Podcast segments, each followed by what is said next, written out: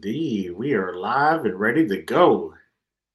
Welcome to SNN War, where we take anime that we all watch throughout the week and review it and let you know what our picks of the best anime episodes of the week are.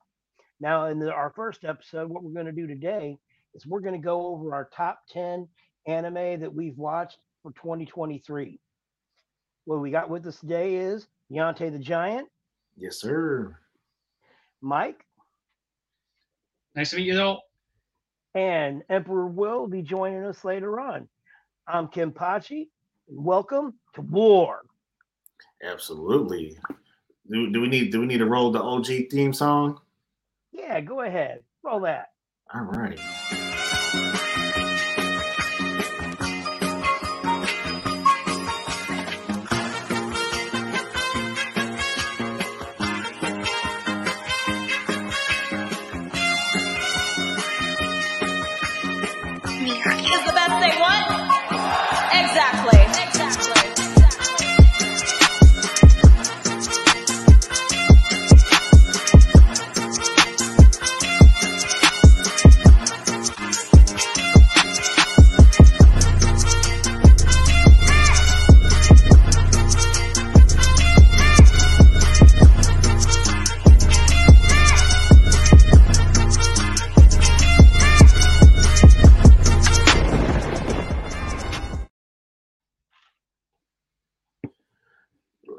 Sir. We are back and Will is on his way.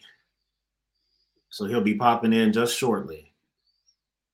I am sharing this to the group so people from the group can watch this and then we should have the ball rolling. Absolutely. It's an hour war, episode one.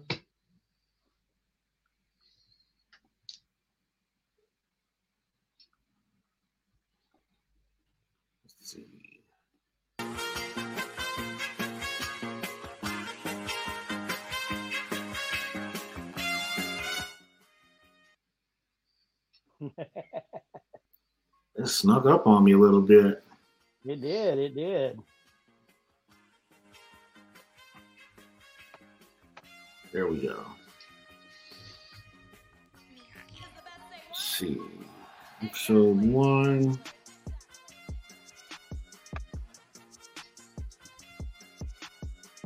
All right, cool. I'm good to go.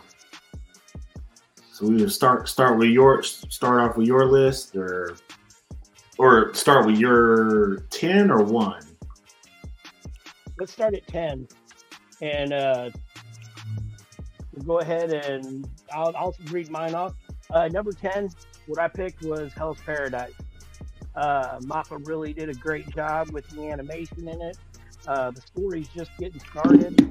Uh, we're learning the characters, but uh, it's a real interesting concept. Like people are all going to die, but fight for this and maybe you'll live. It's completely insane what's going on on the the islands they go to, but yeah, it uh I really enjoyed watching that whole series, the whole first season of that. Yeah, I forgot the name of the island that they're going to. Uh, dang, it's a lot of things that I don't remember, but I do remember like, uh, damn, I forgot the characters' names too. So shit. So one one guy with white hair, main character, and then he's got like this Maru.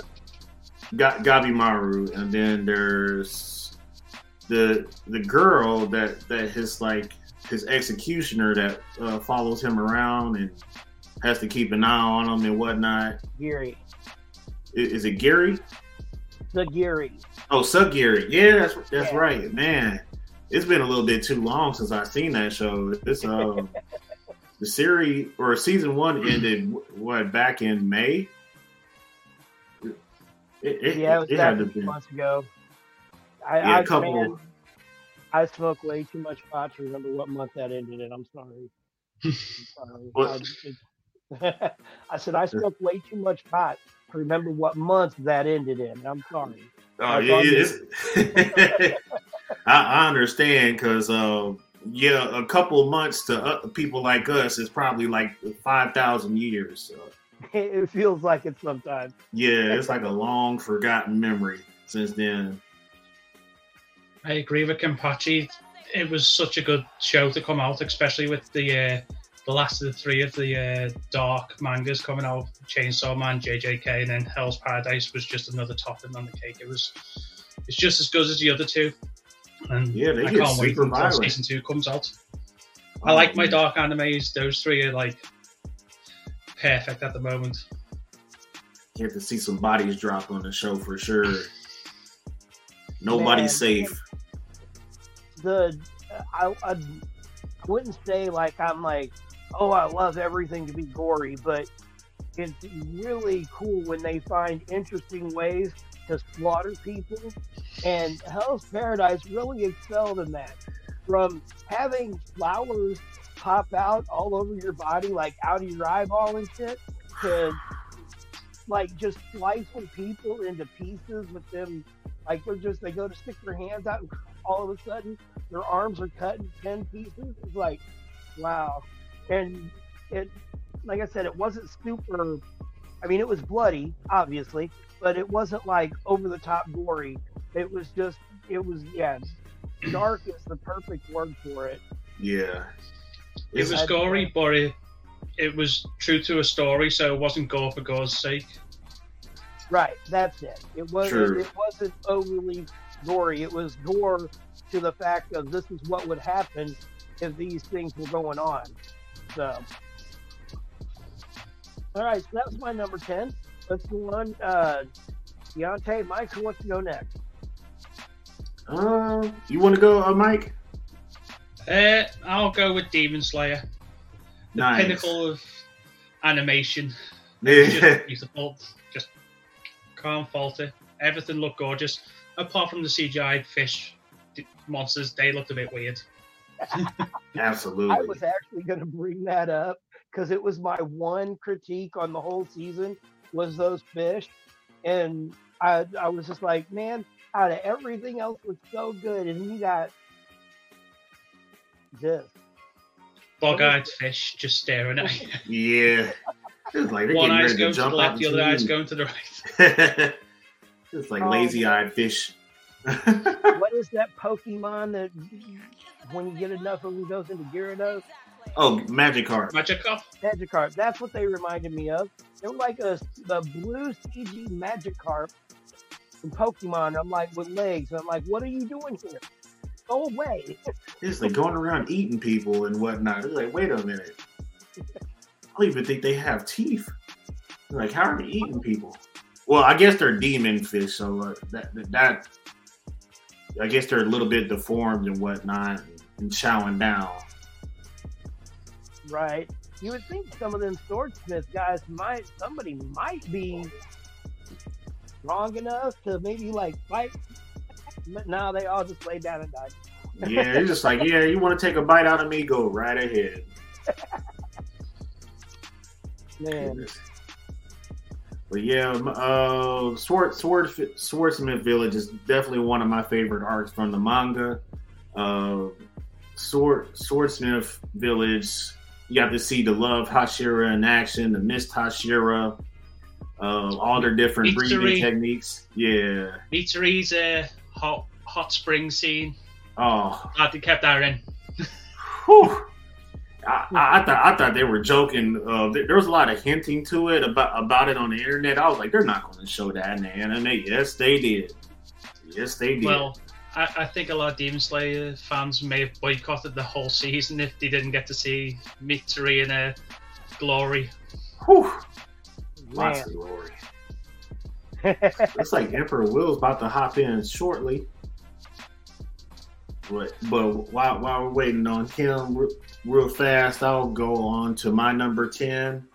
Uh, my number ten is the Rising of Shield Hero, and that is season three to be specifically. Uh, this was a great comeback and redemption for season two because I hated season two, and I, I kind of got to the point during season two where I just let it be background noise while I'm doing other stuff. And uh, me watching uh, sub and not looking at the subtitles, that kind of says a lot. It's just like I just don't care what any of the characters have to say right now. Stuff got a little bit weird. And then season three kind of just ran laps around season two. It's so much better. Uh, being able to understand uh, the plot a little bit better. Uh, you get to you get to go back to what made you fall in love with the series season one. Like you get to see now for me being a little bit more wholesome than usual, but then you see him being untrusting, being his usual self, and they're, they've done a great job sticking to his uh, personality uh, and his relationships with Filo and Raphtalia. Uh, they introduced another big bad for this season, which is the Phoenix. And just like for season two, they had like the spirit tortoise, I believe they called it, or the earth tortoise, something like that. And they had to kill that originally, and this villain named Cairo, I think, Keo or Cairo. And then this season, we haven't really. Well, I guess I, if you would if you would uh, claim anything, maybe the character that they call Bitch. I can't remember her real name, but uh, she's kind of like the big bad of this season, almost outside of the the Phoenix that uh, the four heroes going to have to face eventually. And the, the, story is told so much better now, and I, I really appreciate the studios like owning up to their mistake and uh, cleaning up behind it. I'm glad you said that because I haven't watched Rise of the Shield Hero season three because two just bored me. So I may actually give her a watch with what you've just said. Yeah, as, as you so said, good. it was background noise for me. I, I yeah. wasn't interested. I was like, dude, why why is this so dull? This I, I, I think that there's something you both might have missed in like the last two episodes because they really gave uh, Raphtalia a power boost right at the end with uh, the uh, some of the sword arts that she learned in that other world. It was the only interesting thing in season two. I'll tell you why season three is better than season two was, is because you know that I don't give a fuck attitude that Ifumi had in the first season, where like, if, I mean, he named old girl bitch. Okay, the queen's yeah. daughter can no longer be referred to as it's Melly or Mary or something like that. You have to call her bitch. That's her legal name now. Like in, in yeah. that world, that's how you. Even her own mother has to call her bitch. right, and uh, yeah, she's kind of back in it again, but uh, she really is still kind of just background noise. I think. I think the Phoenix is going to be the big bad in it, uh, but I really I like the story arc that they've done with like the other heroes. How it was, you know, the Shield hero and his group uh, that took care of everything when the turtle was there, and everyone knows that. And the other three heroes, uh, you know, they all went and did their thing, and they were not there when that happened. Or if they were, they got waylaid, and that's where this next season is picking up. Is you know what happened to those guys, and he's trying to put them back together because the I think it was actually in season one when they met the Master Filo the like Filo Queen. Uh, yeah, yeah, the Filolial Queen. Yeah, the Filolial Queen, and she told them that the heroes have to work together to beat these things, or else it spells doom for the kingdom. She's you know, like, yeah, he's gonna have to come and kill them. She's like, like I, I, will kill it, all four of you. Right. So, like, he's got to go get them back together and get them ready to take care of the Phoenix, or else you know, he knows what the end result is of them not taking care of their duty. And uh, I think the best thing is that he has a level of petty that if, if I know I'm not saying it right, Ifumi is something like that though. Uh, but he has a level of petty, and like when he named her bitch, that you see come through, like just you know some things happen in the village. Like, I don't know if y'all picked up on it, but he has a whole like kingdom now. He's like a count over a lord over a portion of the kingdom. Yeah. So he has an area that he's responsible for. Uh, yeah, yeah, it's it's uh, yeah, you'll you'll enjoy it. It's definitely a lot better than season two. He got back to that level of petty that needed. Yeah, I miss that now for me for sure. Like seeing his interaction with the other Cardinal heroes is hilarious. Like I know Ren, the sword hero, is kind of like going through some stuff because he went through some tragedies back in season two that were kind of off screen and we didn't know about until now.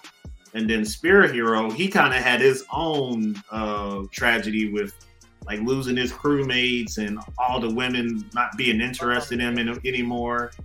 So uh, I, I, don't know what happened to the Arrow Hero. They haven't really gone into what, what where he's at at the moment, but. Uh, nope.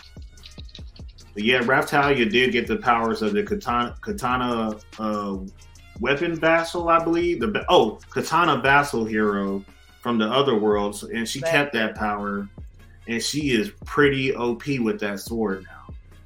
Yeah, yeah.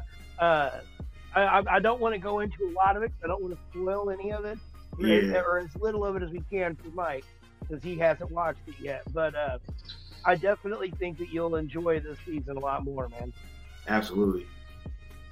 I'll give right, it a watch, so, as I said.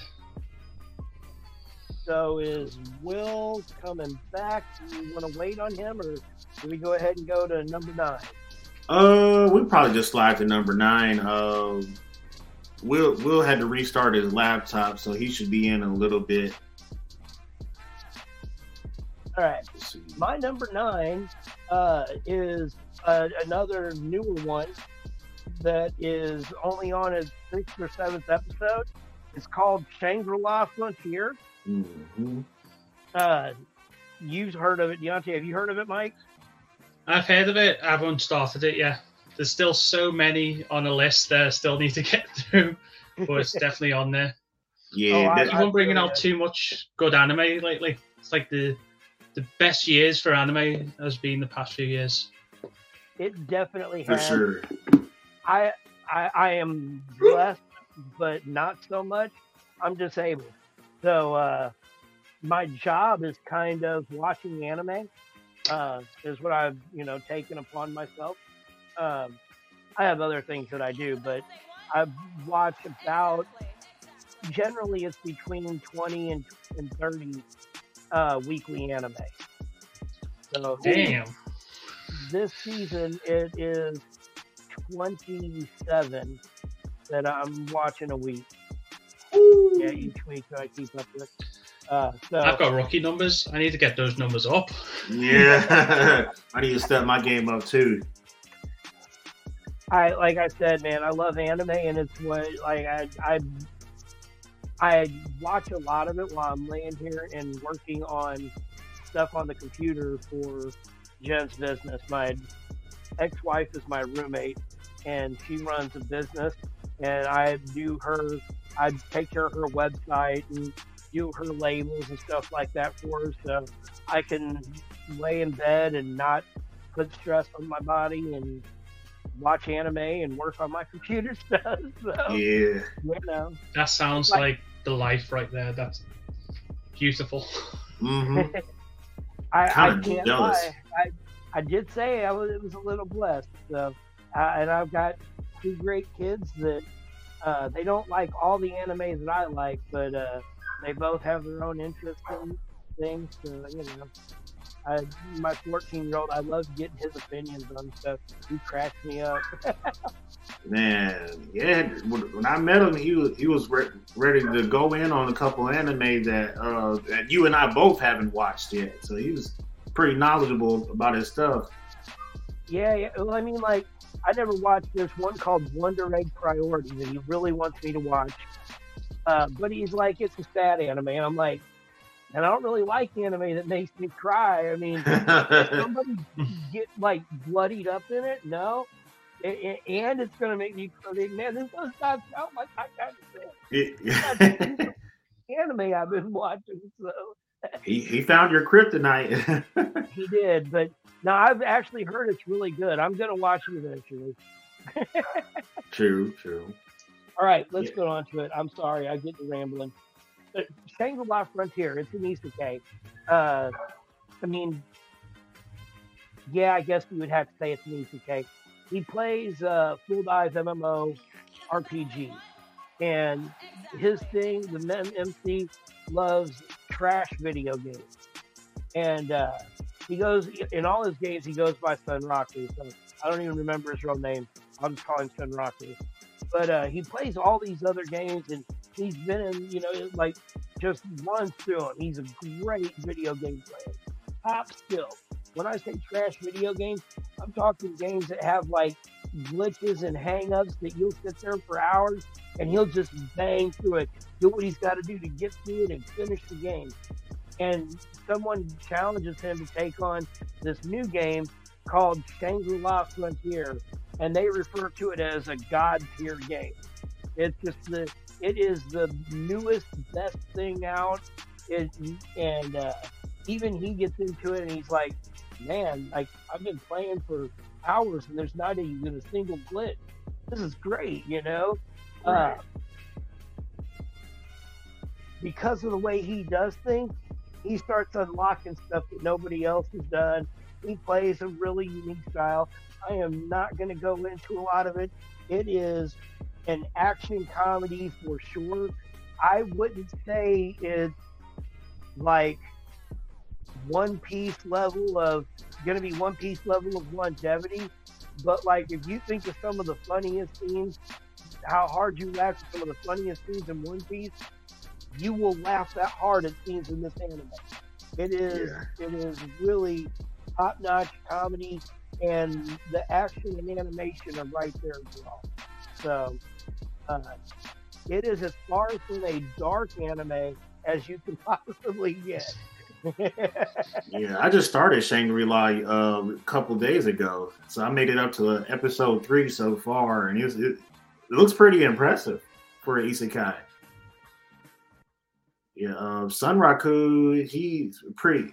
He, he's kind of a beast. Like he, he, he's that good at video games that he's actually enjoying himself in his god tier game now, and he's acquiring uh, items that he needs. He's leveling up taking out bosses and whatnot, and it, it gives you the, the essential spirit of the isekai for sure.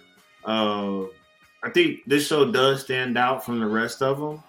Uh, I think by the time I'm finally caught up uh, to where you're at now and where the, the season is at, like I, I, I probably shouldn't have any complaints about it because Shield Hero and Shangri La are like uh, two of my favorite isekai so far, and I don't like that many isekai, so that that's a that's high praise. I, I've got one isekai that I put above the rest, and that's the slime. Incarnated, there's a slime. That's just Yeah. good. It's so good, man. Great I storytelling. Yeah, can't wait for the next season to come out. I watched the film. I think it was earlier this year.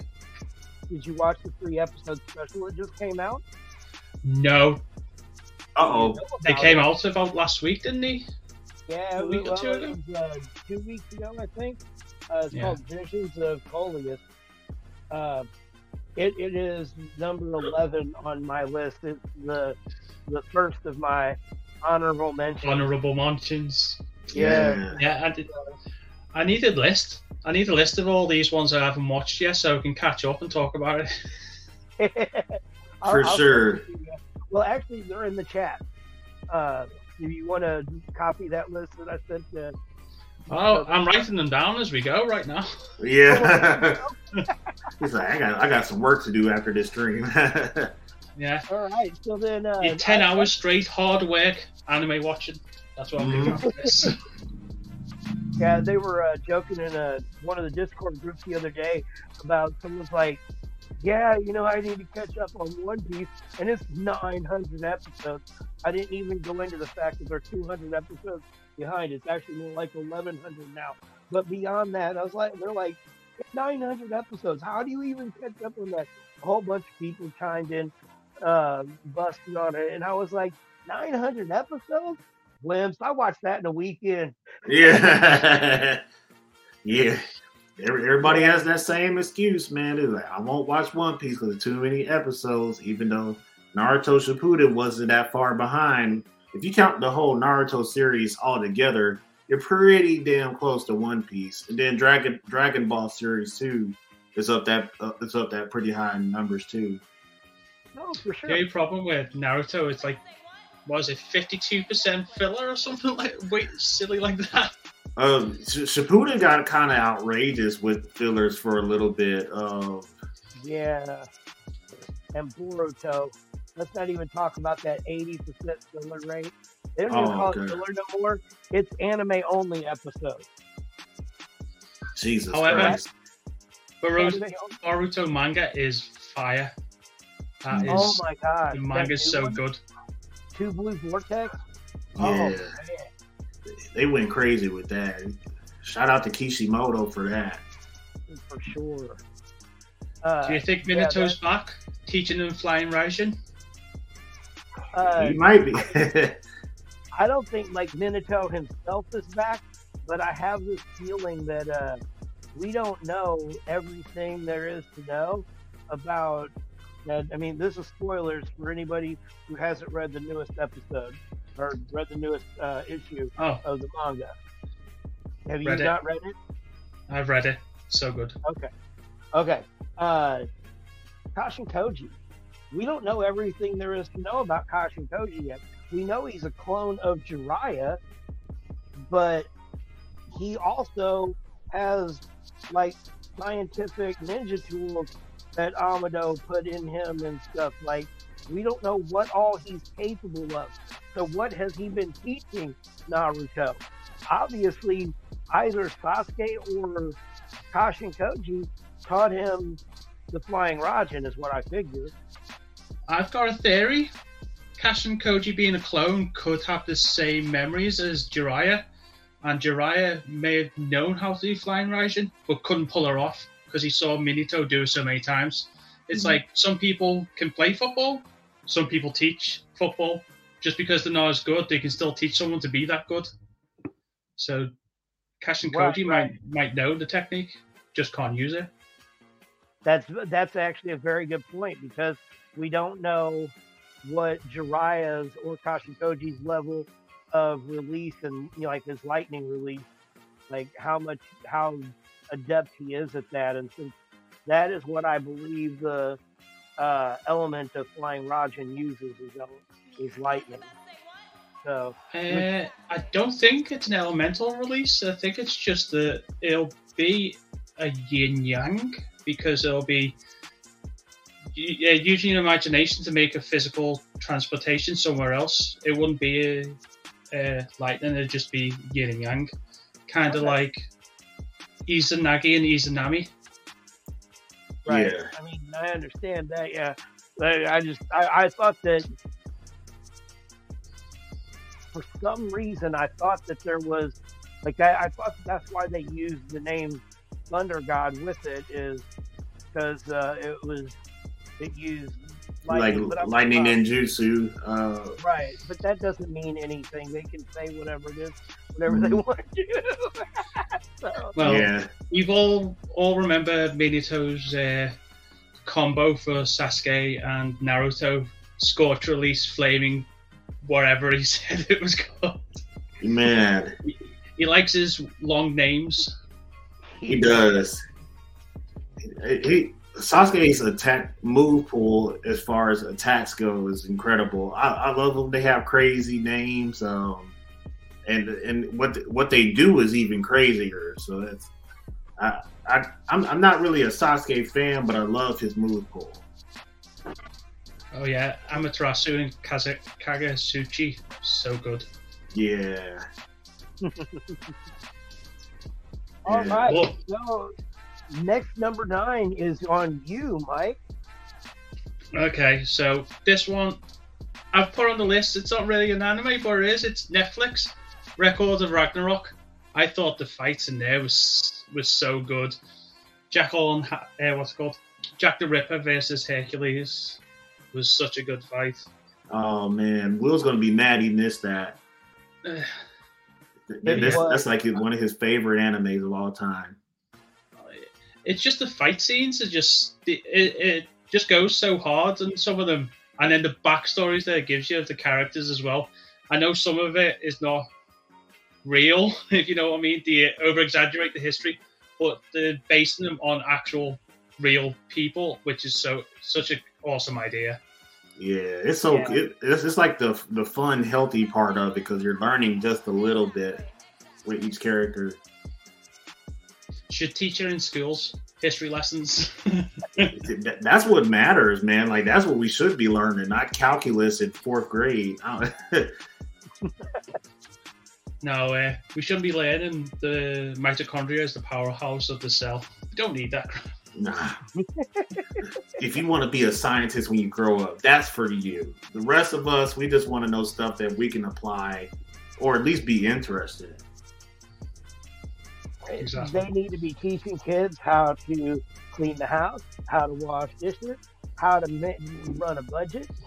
They Yep. need, that's the kind of stuff because that's the kind of shit that you got to do in real life. You know, how how do you change the oil on your car? Because you may not have a dad or a mom that knows how to do that, but that's a skill that if you know how to do, will save you thousands of dollars in your life.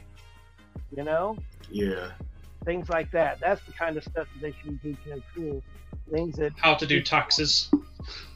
yes, there you go. How to do taxes. How to I mean- understand politics.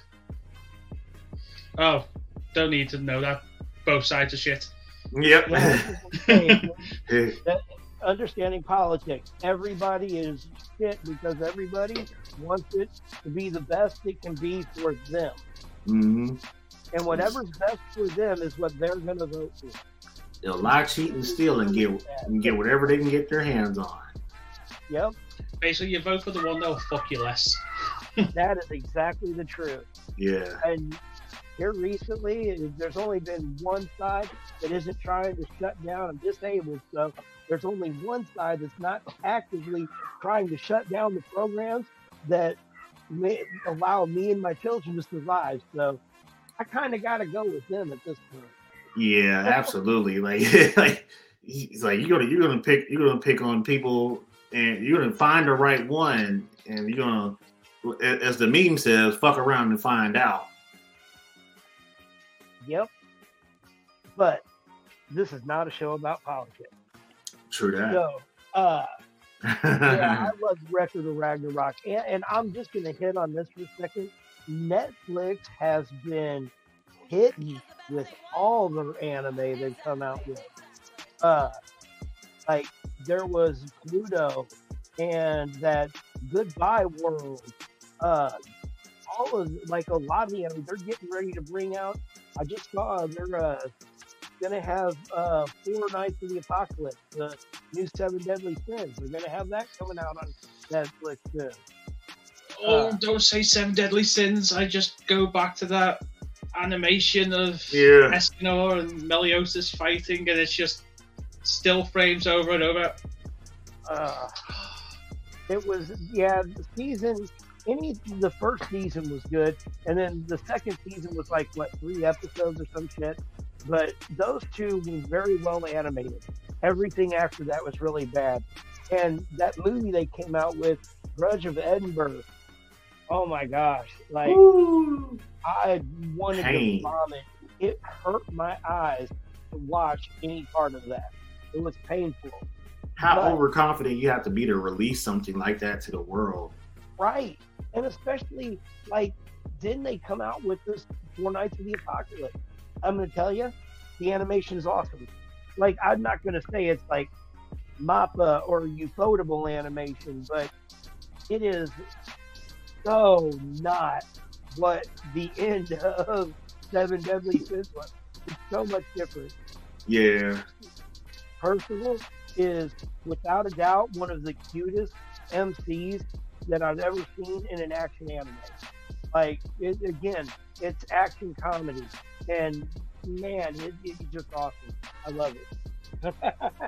Hmm. So Yeah, seven seven deadly sins. I kind of checked, mentally checked out on that around season three or four. I, I forgot how long the season is, but yeah, I, I, just checked out and I haven't been back since. three and four were. I, I think that's all there was was three and four, and they were horrible. And I didn't like any of the crap with uh, King Arthur at the end and all the chaos bullshit. I thought that was kind of stupid. Yeah. But uh, I mean, you can't tell him how to write. I mean, it, apparently, the uh, the manga was great the way it told the story, but when they brought it to the anime, it just didn't flow well. The animation was definitely not up to par.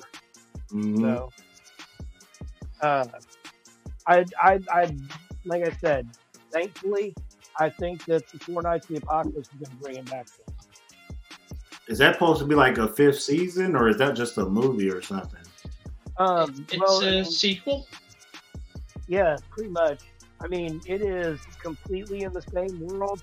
During what's going on with them, uh, Meliodas and Elizabeth are ruling Liones, the kingdom. Like how it ended up at the end of it. Uh, did you did you read what went on? Anything about the Grudge of Edinburgh? No. Uh, that was about Tristan, who is Meliodas and Elizabeth's son. Uh, they have a son, and that movie was about him. And he is supposed to show up sometime in Four Knights of the Apocalypse, as well as we'll see Meliodas uh, at some point too. They've already talked about Merlin. Uh, was the one that, that Arthur, King Arthur, is the bad guy in the hmm the chaos took over his mind and he's trying to infect the world with chaos. So just get that out of the way real quick. Uh, Merlin is blamed like she's thought of as she was a hero of the seven deadly sins, but she's also the one that caused the chaos to infect Merlin that then, you know, caused all these problems.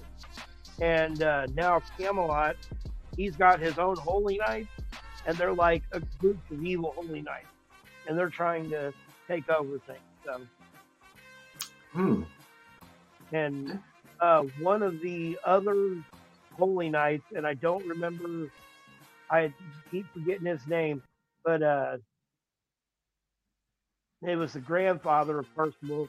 Ironside is his uh, is the grandfather's son, so first his father, uh, and he like is one of those holy knights. So uh, obviously he comes from a family of holy knights, but he's got some different kind of power. So you'll just have to watch. But I, like I said, it's absolutely worth giving a shot. If you like Seven Deadly Sins, first season, second season, give it a shot. Hmm. So, what's your number nine, Deontay? Uh, my number nine is. Hold on, let me see. Off the top of my head, I just saw it too. I think it's To Your Eternity season two. So, yeah. There's Oh, man. another anime that's that'll make people cry if you watch it because season one was nonstop heartbreak after another, and it's like Jesus Christ, what is wrong with the person that wrote this story? Like, it's nothing but emotional damage when you watch that series, but it's so, it's such good storytelling. It was like Uh, it was like it was written by George R. R. Martin, right? pretty Yeah, much, but even more depressing than George. Yeah, man, it was. I that's one of the uh, only anime I, I cried during. You know, like it absolutely seemed to tears for me.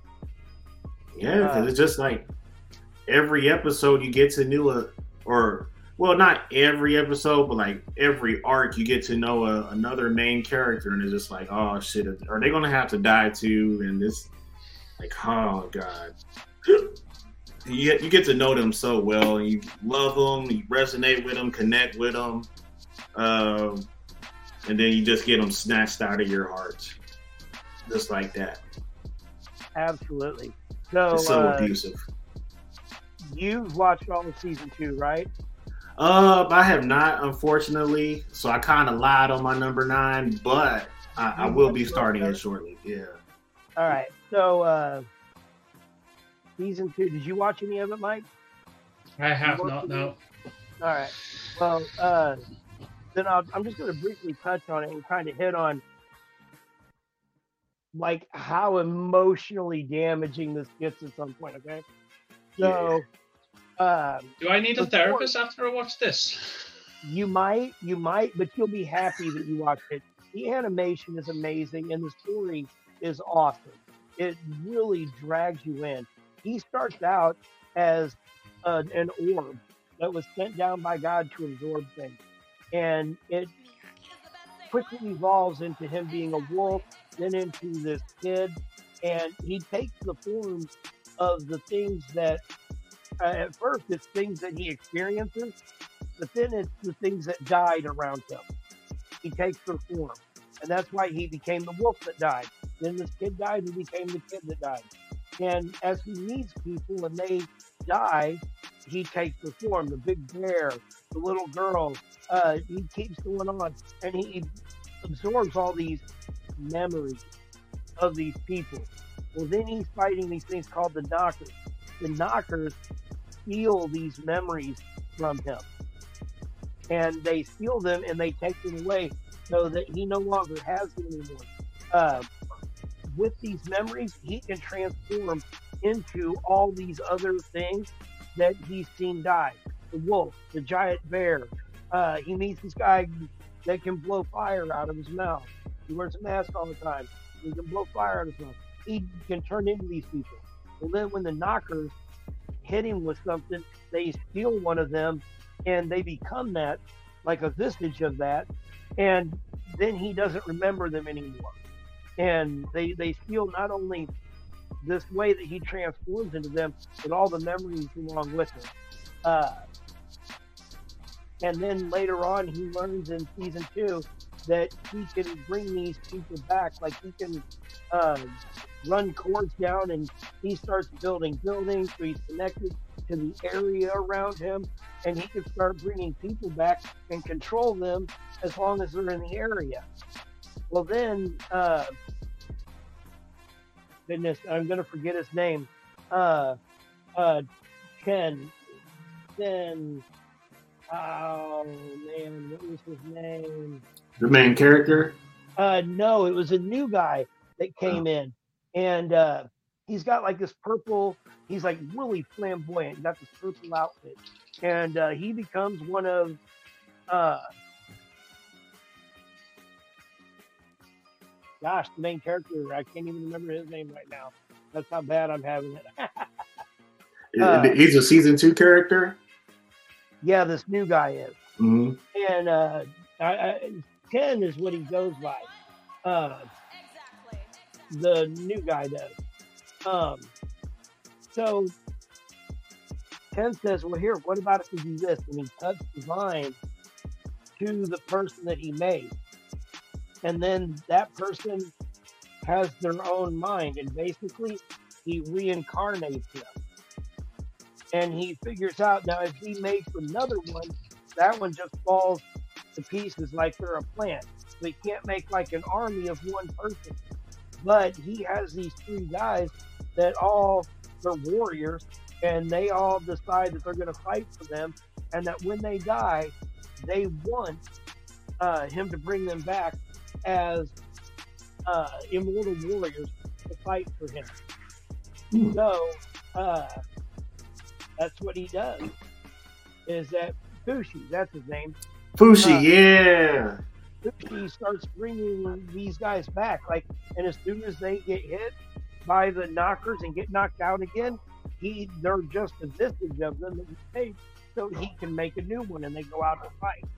Uh, the one guy, whenever he, he was, whenever he would get into a spot that he couldn't get away, he'd shoot himself, so that then Fushi could make him again.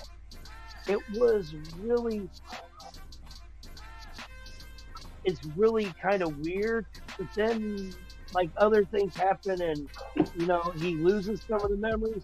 So when you see that he can bring them back, and then you're like, now, but then he lost those memories, and he could have brought all these friends back, and doesn't have anymore.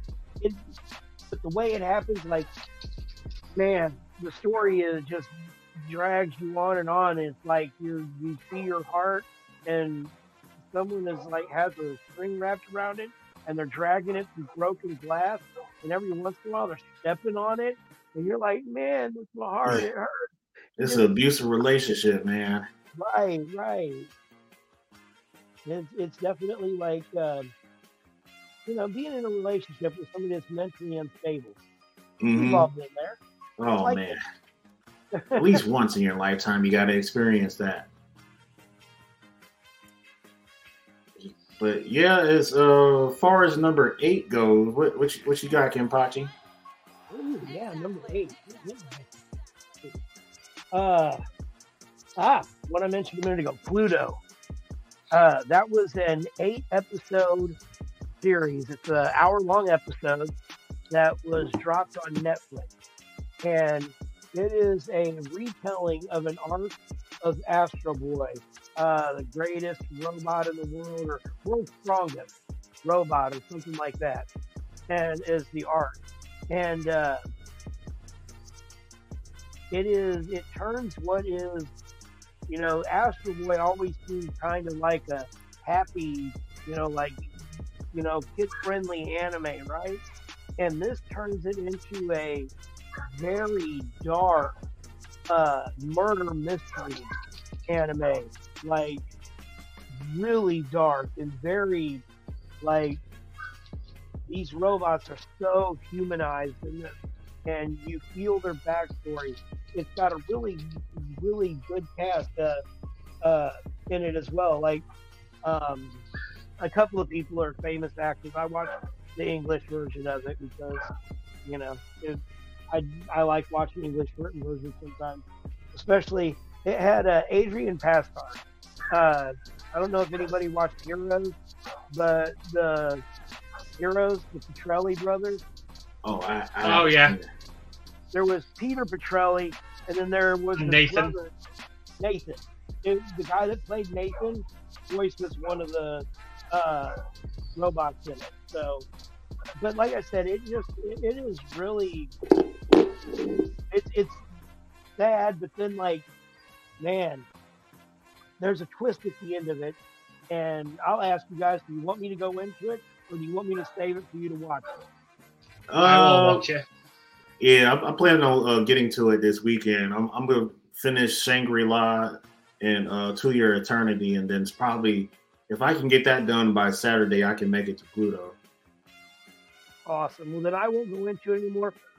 All I want to tell you is that uh, when I say they definitely humanize these robots in a way that at the beginning of it, you're going to be like, oh man, I see what he means.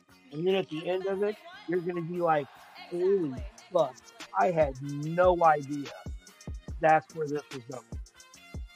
I'm just going to tell you, it really, like, it throws you for a loop and I, I'm 100%, you know, it's to me, it's sad that I know it's not going to keep going on. Even if they went on with the same portrayal of Astro Boy, the show would not be the same in its overtones because I don't think there's anything else like that in uh, the story arc for Astro Boy. But uh, very, very emotionally driven, dark, uh, heavy anime. So, uh, highly suggest anyone that has not given it a shot. Uh, you got eight hours there, but you will be happy you spent those eight hours watching it. Absolutely. Mike, I'll turn it over to you for your number eight, sir. I'm gonna go with Mashle, Magic and Muscles. It's just hilarious. It's it's One Punch Man meets Hogwarts. Oh, really? yeah. Oh yeah, It, it, it, some of the things that he does is just hilarious. Like he's a the MC is a guy who goes to a wizard school, but he's got no magic. But he's basically super strong, like silly. The what is it? He broom training.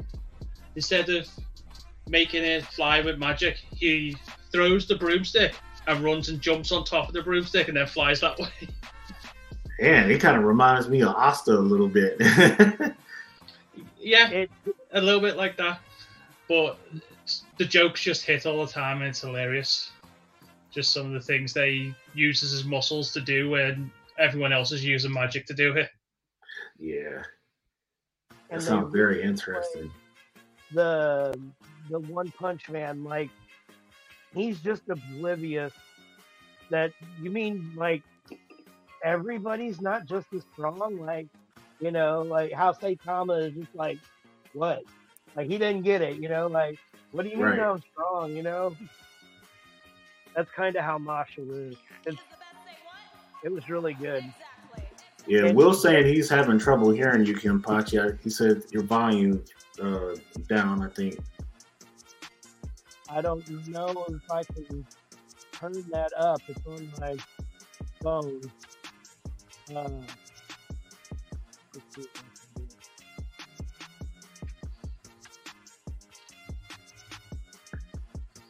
Yeah, I think me and Mike can hear you just fine.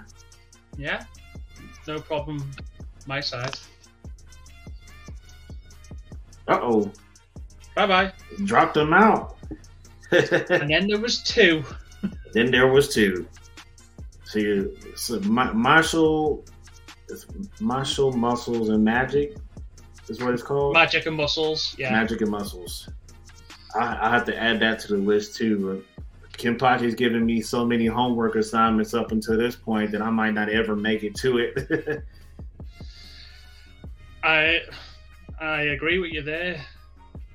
What's that about 40, 50 hours I've got to watch so far? yeah. Like Jesus. I, I just need to quit my job, and I need to quit going to school so I can just watch all of this and be able to keep up. I. I see no problem with that. this this Or- peak freedom. Or we could do a Dexter's Laboratory kind of stint. Watch it while we're asleep, and then just say "On do fromage" for the rest of the, our lives. Man, I would love to be able to do that. So my number eight, kind of wish Kenpachi and Will were in here to discuss this as well, but my number eight, well, I'll probably give them a chance to come back around and talk about this one because this is a pretty huge deal as far as 2023 goes, and that is the Attack on Titan finale. Finale, finale this time. Finale. Where's Yeah. part three?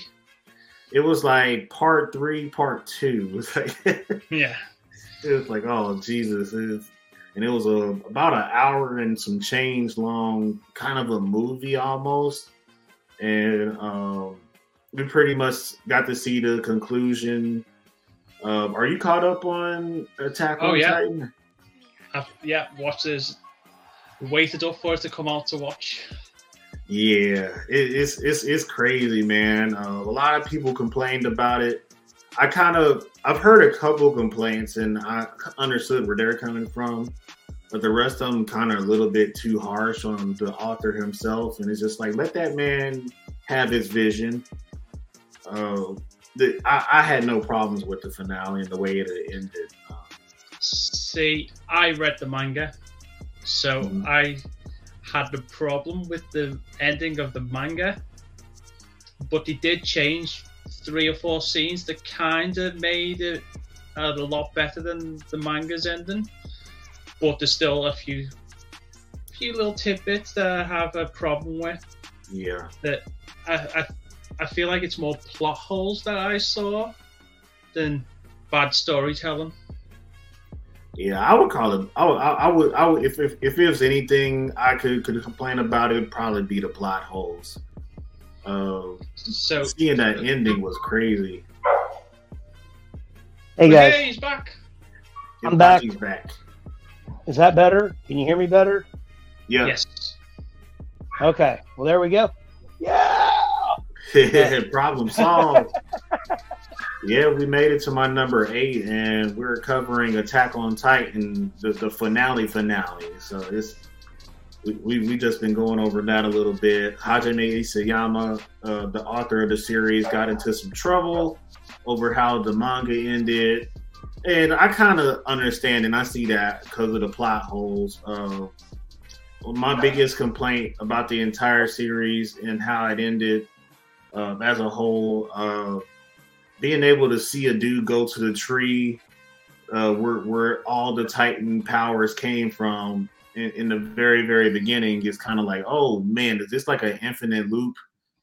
Uh, That's it. That's not where it all started, though. That's Oh. Eren's grave.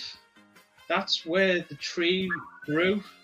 It was Eren's grave. It's not where Ymir first found the tree. So, the, oh. so the whole theory is that maybe a part of that insect was still an Eren. So it's just taking that long to grow back, and then the cycle will begin again. And it's Cool. just like I was thinking that somebody was going to go into that tree where it showed somebody going into that tree where the hole was, and I'm thinking they go in there and find, you know, they're they're looking for something. They dig it up and find his body down there, and uh, it was always spinal fluid, some part of their body. What if they used some part of his body for something, and that's how somebody else gets infected? yeah, I, I, I think it'll just be I the don't same know. situation with Ymir. I think as soon as he goes in, he'll see that big worm and it'll just attach to him. And then it's just to say that the cycle will forever repeat. It's a loop. Like the whole Attack on Titan is just a loop on a loop on a loop. So everything just repeats. Yeah, it's like Attack on Titan is just one big paradox. Uh, it's like the next Eren that's go- that's going to be the founding Titan is going to have to choose between another rumbling to cleanse the world of all evil or find a different solution. here's the thing that I don't know, and I was trying to point this out to Will in uh, the group the other day. So, a couple things. One is that the whole idea that Eren speaks about at first is that he is go- he thought that he was going to cause this great problem, like the rumbling, and destroy a lot of people, kill a lot of people, and that would cause everyone to rely on each other so they would all come together and it would bring about a, a peaceful world. Because if you saw at the end there, the Eldians and the Marley, Marlians were starting to work together, hmm uh, like when they were up on the mesa there, plateau. Um, then the whole thing with them turning into Titans and the whole flash forward in the future, I don't understand that. That would have been a good place to have left it. But then if you watch when he's talking to Armin while they're in the ocean, they're like they got the water coming up over their legs. He's like, "Oh, I'm stupid. I was, you know, I was given power and I'm just a dummy." And then Armin's like, "Well, if you wanted it to turn out different, why didn't you change something?" And he's like, "I tried many times. I could not change any outcome. There was nothing Eren could do. He can say Eren and Armin are going to hell. He can say they're bad people. But any Eren very specifically says that anything that I tried to do, I couldn't change any of the outcomes. This was all set, and this was the way it was going to happen. Yeah, Yeah, that, Even- I think that's a symbolism to say that even though he's trying to be free, he was always trapped no matter what he did. He couldn't actual gain freedom, and that was his whole thing. And Right. we are all just a slave to time, and that's even Eren couldn't stop being a slave to time. You could never be free of it. But the the plot holes that got me mostly was uh, how did Eren turn into a colossal titan after Zeke had been killed because he no longer had the founding titan power because the rumbling stopped? It's like his head had been decapitated. It was in the middle of a hole. Armin walks out, and then somehow Eren becomes a colossal titan. I don't understand how that happened. Because, uh, what was it? Reiner is battling the big, the big. I don't want to say penis-looking thing. yeah. He's just wrestling it. So I don't know how Eren became a colossal titan. It I can't see anywhere in the story how it would happen. He's no longer got the insect in him. He's just a head. Zeke's dead. yeah. He shouldn't be able to activate the founding titan power to become a colossal. it wouldn't. It, I don't necessarily think it would have been the founding Titan power. It would have been the War Titan power because he can The build. any Warhammer body Titan. wants. The Warhammer Titan is just armor. So it, he wouldn't have been able to get as big as Armin was because it was a colossal Titan versus a colossal Titan. So I mean, I see what you're saying, but I, I, yeah, I think I, I can't explain it away. I mean, yeah, but it, it's just they wanted to give them two to have. They wanted them two to have a fairly, yeah, fairly even fight. Although I don't think that Armin was. I think if I remember looking, Armin was just barely his colossal Titan was one of these smaller colossal Titans.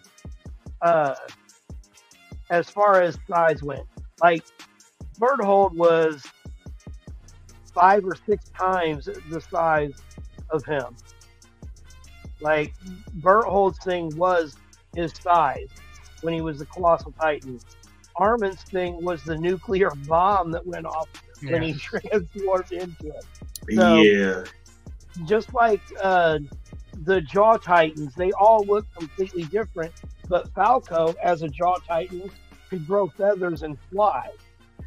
The- that's because of Zeke. Yeah, Because Zeke's spinal, spinal fluid, fluid. he had in him was the Beast Titan, so it turned him to a Beast Jaw Titan, which meant he could fly. I mean, I'm totally down with that. That's cool. But I'm just saying that it shows that there are differences in the way the Titans transform. So Oh yeah. I don't think Armin was anywhere near the size of many of the other colossal titans. I know that the the one thing that I saw, like he was, Bertolds was five or six times him. I want to say, think they were doing it in meters, and I want to say that Eren's attack titan was like 15 meters, and Armin's colossal titan was like 20 meters, whereas Berthold was like 100 or 120 meters. Yeah, Berthold was massive. Massive. Like so much bigger than Armin was.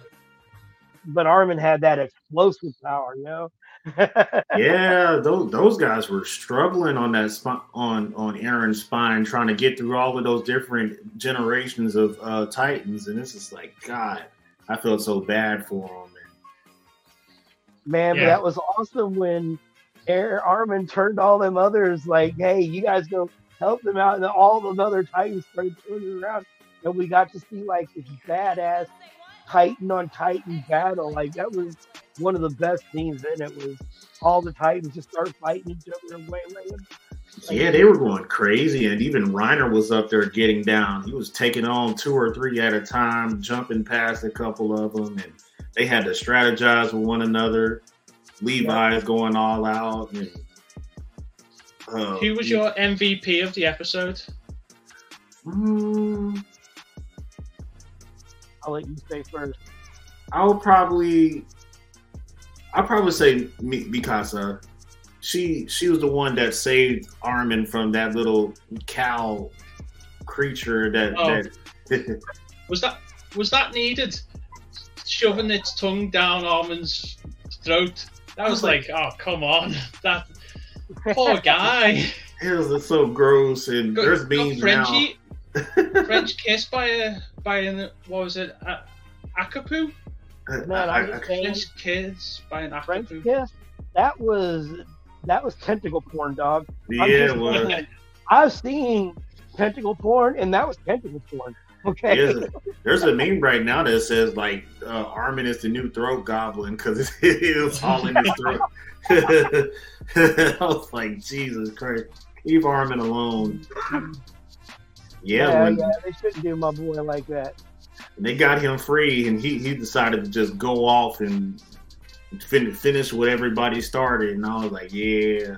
So technically, you could say Armin was the MVP of the whole episode, but they wouldn't have rescued Armin if it wasn't for Levi and Mikasa's strategy. So Levi getting the uh, Kenny treatment scene where he's going through the uh, alleyway but this time going down Eren's back, that that scene just flowed, just Oh. so I'm smooth, amazing. which by the way as far as my mvp goes i think as far as like the the what they did while they were out there armin should get the mvp but my mvp is levi. Why? Because it's always levi. Is there even anybody else in this anime to watch? Maybe Hanj, but rest rest her soul. She she, she long gone now, but My Yeah, MVP, peak. Uh, when, Yeah. when she went, did you think the Cart Titan couldn't fight? I've got stamina. I can keep on turning, and she just rips out everyone. I did a TikTok, and it's that scene, and at the very end, it's Captain America where he goes, "I could do this all day." Because she could do that all day. She could. she sure can. She was killing herself and re rebirthing all over again. I was like, Jesus. She was not Yeah. giving up without going down swinging.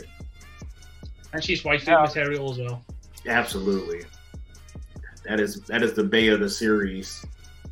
And uh what not not Historia, but uh oh Ymir, Ymir yeah, she the memes about her now are hilarious too, because it's just like there's a thing that came out recently where her like thicker Oh, than yeah. she actually is, and it's just like now we see why the king did everything he did. it's just like I mean Ymir is kinda hot, so Yeah, I wouldn't be uh, playing away if I had it. you know what? I'd marry her too. But yeah, that that's my number eight. Who's All right. Well, uh, I guess you did Mike's number eight while I was getting back, so it goes to my number seven. Uh, my number seven is Blades of the Guardian.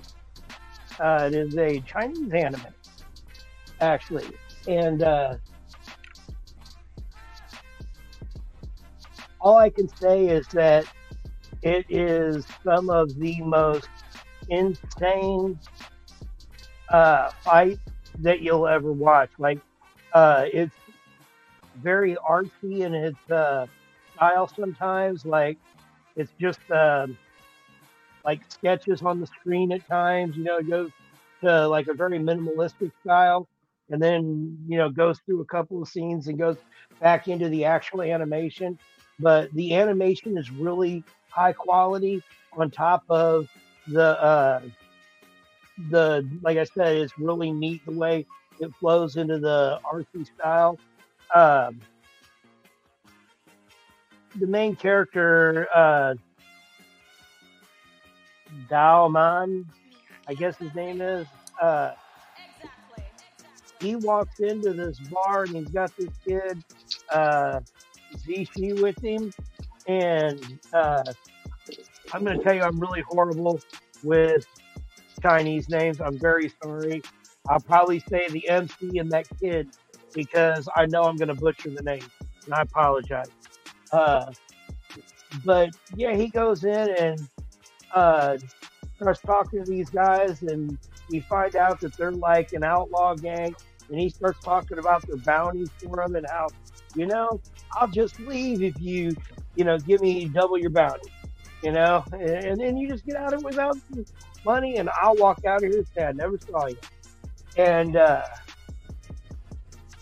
yeah, then he just the guy of course says no, and he tells these he's like uh, count to eleven, and you're like, there's like 12, 13 guys around him, you know, and he's like count to eleven, and he rolls out this like burlap like thing, and it's got like ten swords in it, and he just wow, wow, eh, man, I can't move like that. I can't draw animation like that, but it is, it is very on point. Definitely Jesus. worth the watch. Uh, What, what is this called like- again? Blades of the Guardian. Blades of the Guardian. Yeah, I feel like uh, the story may have gotten a touch convoluted towards the end. Uh, it was it centers on somebody, and I I felt like, man, they didn't just kill this guy and move on, and it didn't work out that way. But uh, this was also, I believe, based on history. So it's like historical anime, historical drama, action. Yeah, low comedy. you gotta have a little bit of that in there. Right, right. Uh, yeah, I, I don't know. I, I, it's one of those. It was real small. I doubt anybody's watched it, but uh, highly recommend if you like a good fight scene, give it a watch. It's got some of the best of the season in that in that show. So, Absolutely. Mike, Is it back to me? Is it? yeah, yeah, number seven, sir. Number seven. It will have to be my hero, Mm. Okay. Dark Vigilante arc. I, I get down with that. Yeah, Dark Deku. Yeah. Oh, he looked Yeah. until the mask came off. He looked incredible, and then they take him off. and He's crying again. wow. There he goes again with his emos. Yeah. He's just a, a walking emo. when, when he was just being a vigilante, walking around in the smoke screen and walking out and just absolutely decimating muscular, just right through him. So good. Yeah, it really was. It was nice. It was fun to see him going hard for a little while. Uh, you know, it was rough on him emotionally, being out there by himself the whole time. And I'm glad that they showed some of that. Like you said, when he took his mask off, he was always crying.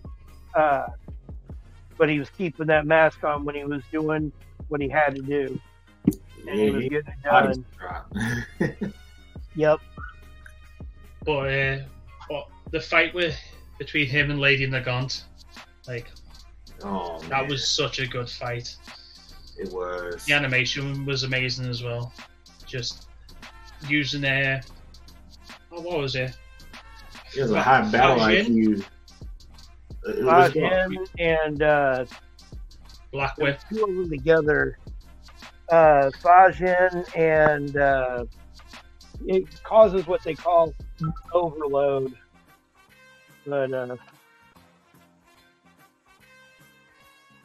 Hmm. I'm trying to remember No, Because Gear Shift is not until recently in the manga, so it's not that one. I think it, maybe it's not Gear Shift. no, Uh, is it Fajin and Float? He, Fajin he is did. one where he does it uh, over and over again and And builds stores up up kinetic energy.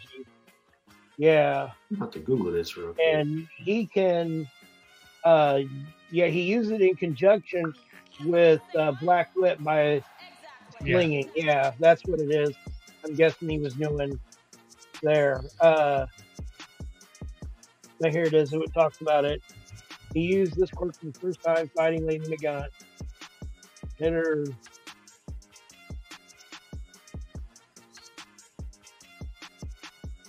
it just says that he uh uses it to hit a foe 100% uh, Manchester smash.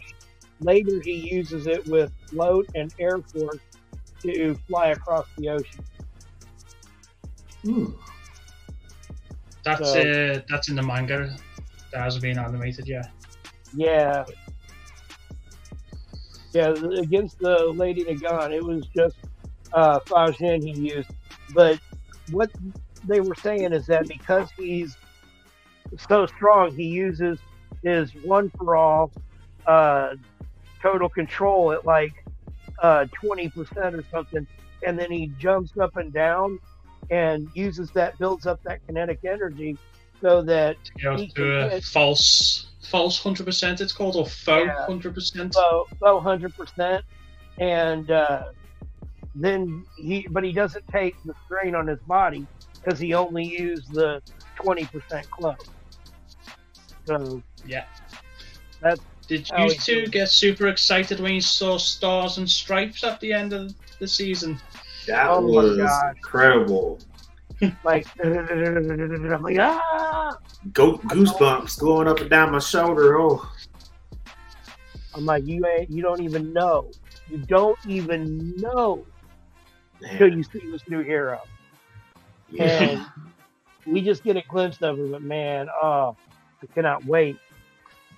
Yeah, even Stain returns too. We got to see Stain one more time, and God, that, that was kind of like a gave you the chills moment too, where he's just like, if you're not the real All Might, I'm just gonna cut your head off, and he's just like, oh, you are the real All Might, and it leaves a gift behind, and I'm like, holy crap.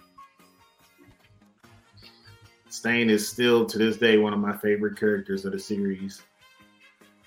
Man, He's just got Yeah. a presence about about him, like hmm so intense. That just gives you chills. He he he is definitely one of my favorite villains in all of anime for sure. He's his logic is a little bit more sensible Whoa, than whoa, usual. whoa, whoa, whoa. Don't be throwing the V word around, dog. I, I, I, don't- I don't know that I'm saying the, the V word, man. Uh, anti-hero, maybe? Like, I can he only kills heroes who aren't living up to what a hero should be. You can't hate on him for that. he, They should have been better. Get good, scrub. he, he said get good, You know? man. He could have Mark just broke the legs. He could have just, you know, crippled them, but he's, I'd say he's a villain by murdering them. He's not giving them a chance to reform. You mhm. break a leg, a leg will heal, and then better, better hero. And then get good. You're you're alive, so you get another chance at getting good. he takes that away from you completely. That way, if he All comes for you a second time, then yeah, he can kill you. You haven't learned your lesson. You, you failed. This is the second second chance I gave you, and you blew it. I was just thinking of a, a line from Arrow then, just killing the hero. You have failed this city. Yeah, that's Uh, definitely Oliver Queen's shining moment right there. That that phrase can be applied to almost any piece of fiction that you can watch. Man, I missed Arrow before him and Felicity got together. Oh man, Oh it yeah, ruined the show. I I, I season didn't. one I, and season two, peak, peak TV. yes. Deathstroke, one of the best TV villains. Oh man, it- I enjoyed the hell so- out of it. Mhm. So good. I love. I don't know if you guys watch Gladiator or uh, uh, Spartacus. or Spartacus. That's what it was. Yeah, Man, Crixus baby.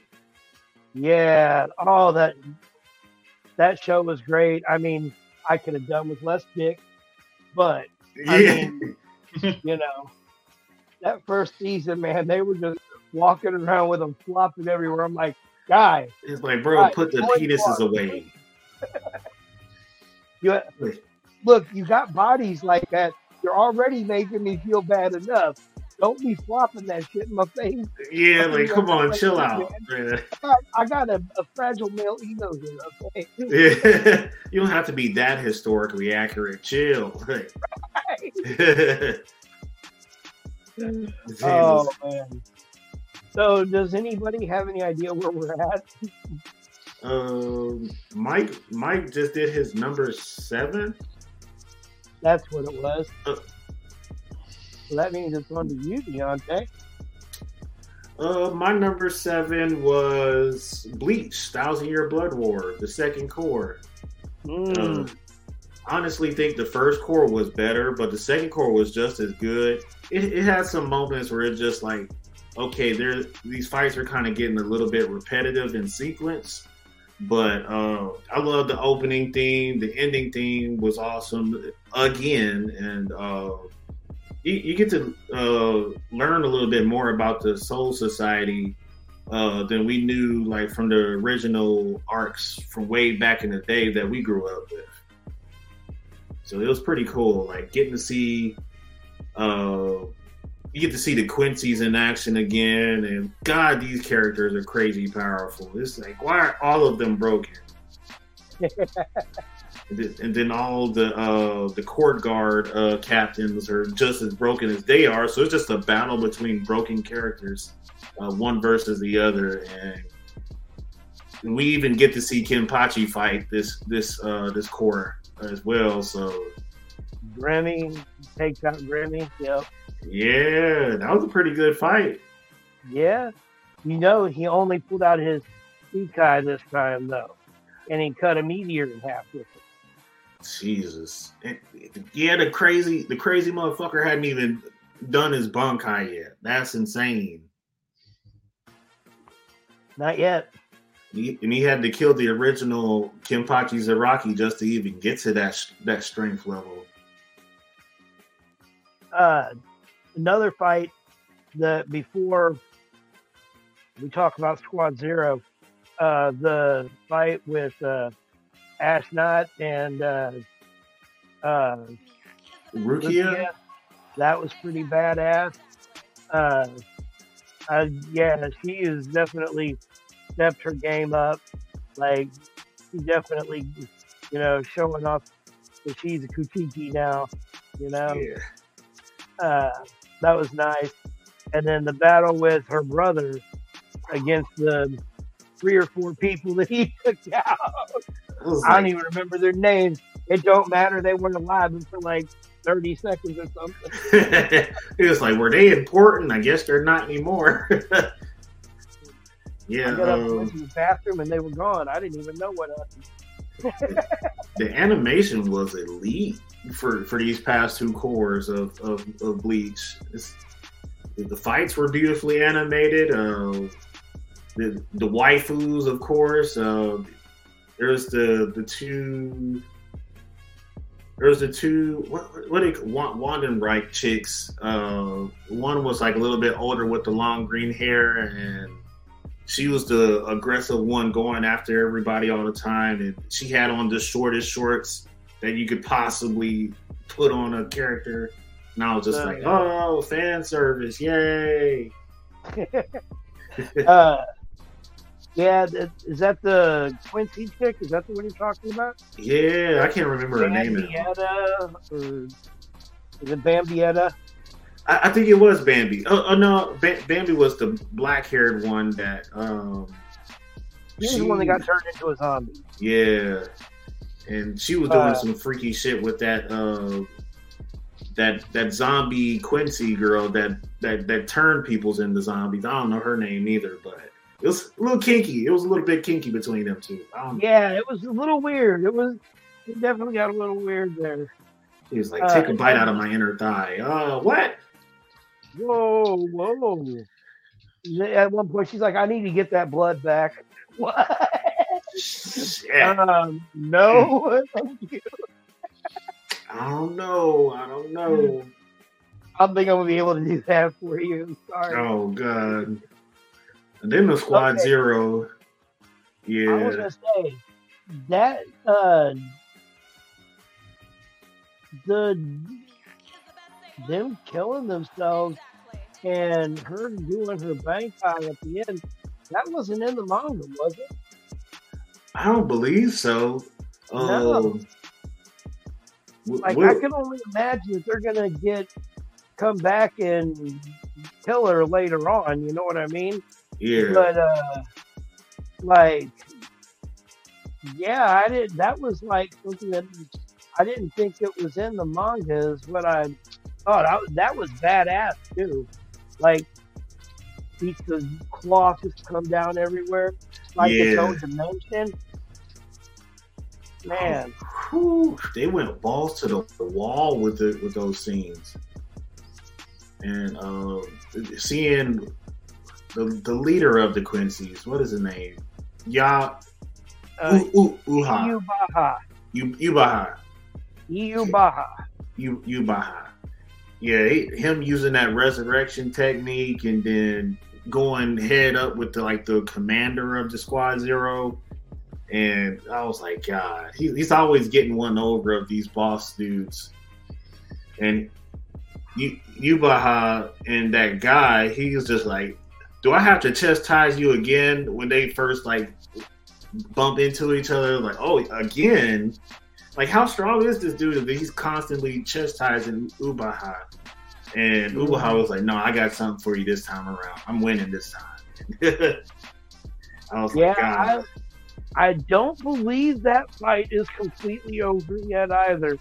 Uh, he did cut his cut Yubaha's power in half. And he said, I'm going to take half your power because I don't want to defeat you with your full power because then your people will lose faith in you. Say what? that is next level disrespect. It is, isn't it? What what is wrong with you, man? Jesus Oh, Christ. man. Were you able to catch the thousand year blood war, Mike? Bleach is one of the animes I haven't even started yet, so Oh it's one of the you know big three. Yep. So I yeah. need to. Uh, I feel like I'll be binge watching that, and I'll be enjoying everything that people enjoyed ten years ago, fifteen years ago. yeah, there's a I- lot of fillers that you can avoid, but I was gonna say there is a, a list out there of filler episodes, and to be honest, there's a couple of the fillers that are fun to watch, but the majority or none of them affect the anime at all. Like they don't do. They're not like like, and that's something about the like the Boruto fillers. Uh, they affect things that go on in the anime in the manga and the anime later on. Like they will, re- they are going to reference the relationships and things that happen in the filler episodes later on in the manga because they're allowing you extra backstory on these people now. Whereas when they did that filler in Naruto and Naruto Shippuden, they didn't do that. They were simply filler. Nothing happened that ever progressed story or uh, hinted at relationships that would be in the future. Whereas what's happening in Boruto, those are definitely going to affect what's going on. Like when you watch the way that uh, Kawaki talks about his relationship with the Seven. What went on in the manga, they have barely any relationship for him to be so upset because the seventh might be dying. But if you watch what went on in the anime, then you see this whole other relationship that's built between these two. The fatherly love that that Naruto is giving Kawaki that he's never had from anyone else. Someone who would instead of allowing him to get hurt and use him as a pawn, pushes him to the back and is like, I'll protect you, Kawaki. I will take that for you. And he's never had anyone that did that. You never see that in the anime, I mean, in the manga, because they don't go through a lot of that.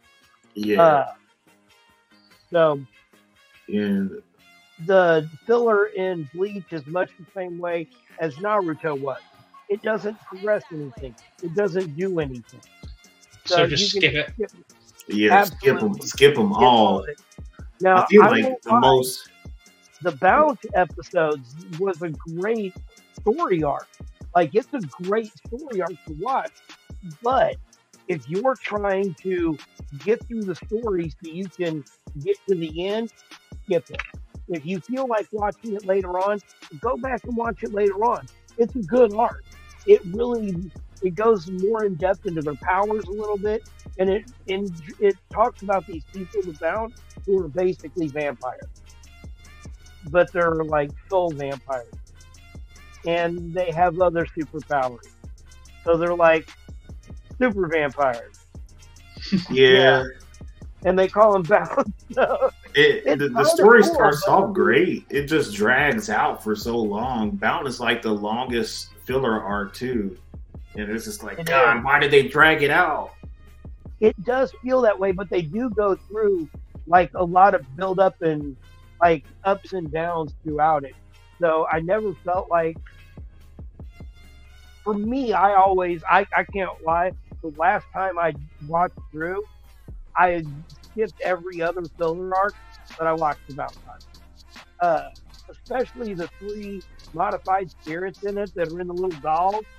The one girl has got like the dimension power. Oh, And- yeah, oh, I know what you're talking about. Yeah, Yeah, dude, they they kill me when they get into the dolls and they're not the people anymore. Yeah. Uh, dude, that shit is hilarious. So I don't Yeah. know. Like I said, that arc is holds a special place for me. But uh, the rest of them, Yeah, Nope. the only filler arc that actually matters is like there's a very small filler arc at the very tail end of the series where you get to meet all the Zanpakutos in like physical form. Like that's kind of cool, like because that carried on over into Bleach Thousand Year uh, Blood War. You get to see the Zanpakutos again in their their physical form. You get to see their real names, their second names, and whatever names that uh, matter. Like that Right. actually matters, even though the filler itself is not canon at all. The names are canon, and the physical appearances of those Zanpakuto are canon.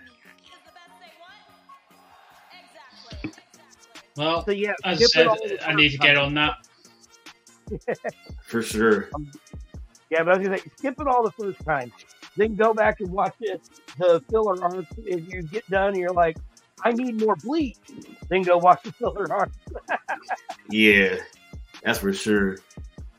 Uh, we are at number Kenpachi's number six now. All right. Uh, another one that's still going on, but man, Goblin Slayer season two. All right. Uh, All right. You guys watch Goblin Slayer season one? I haven't started it yet.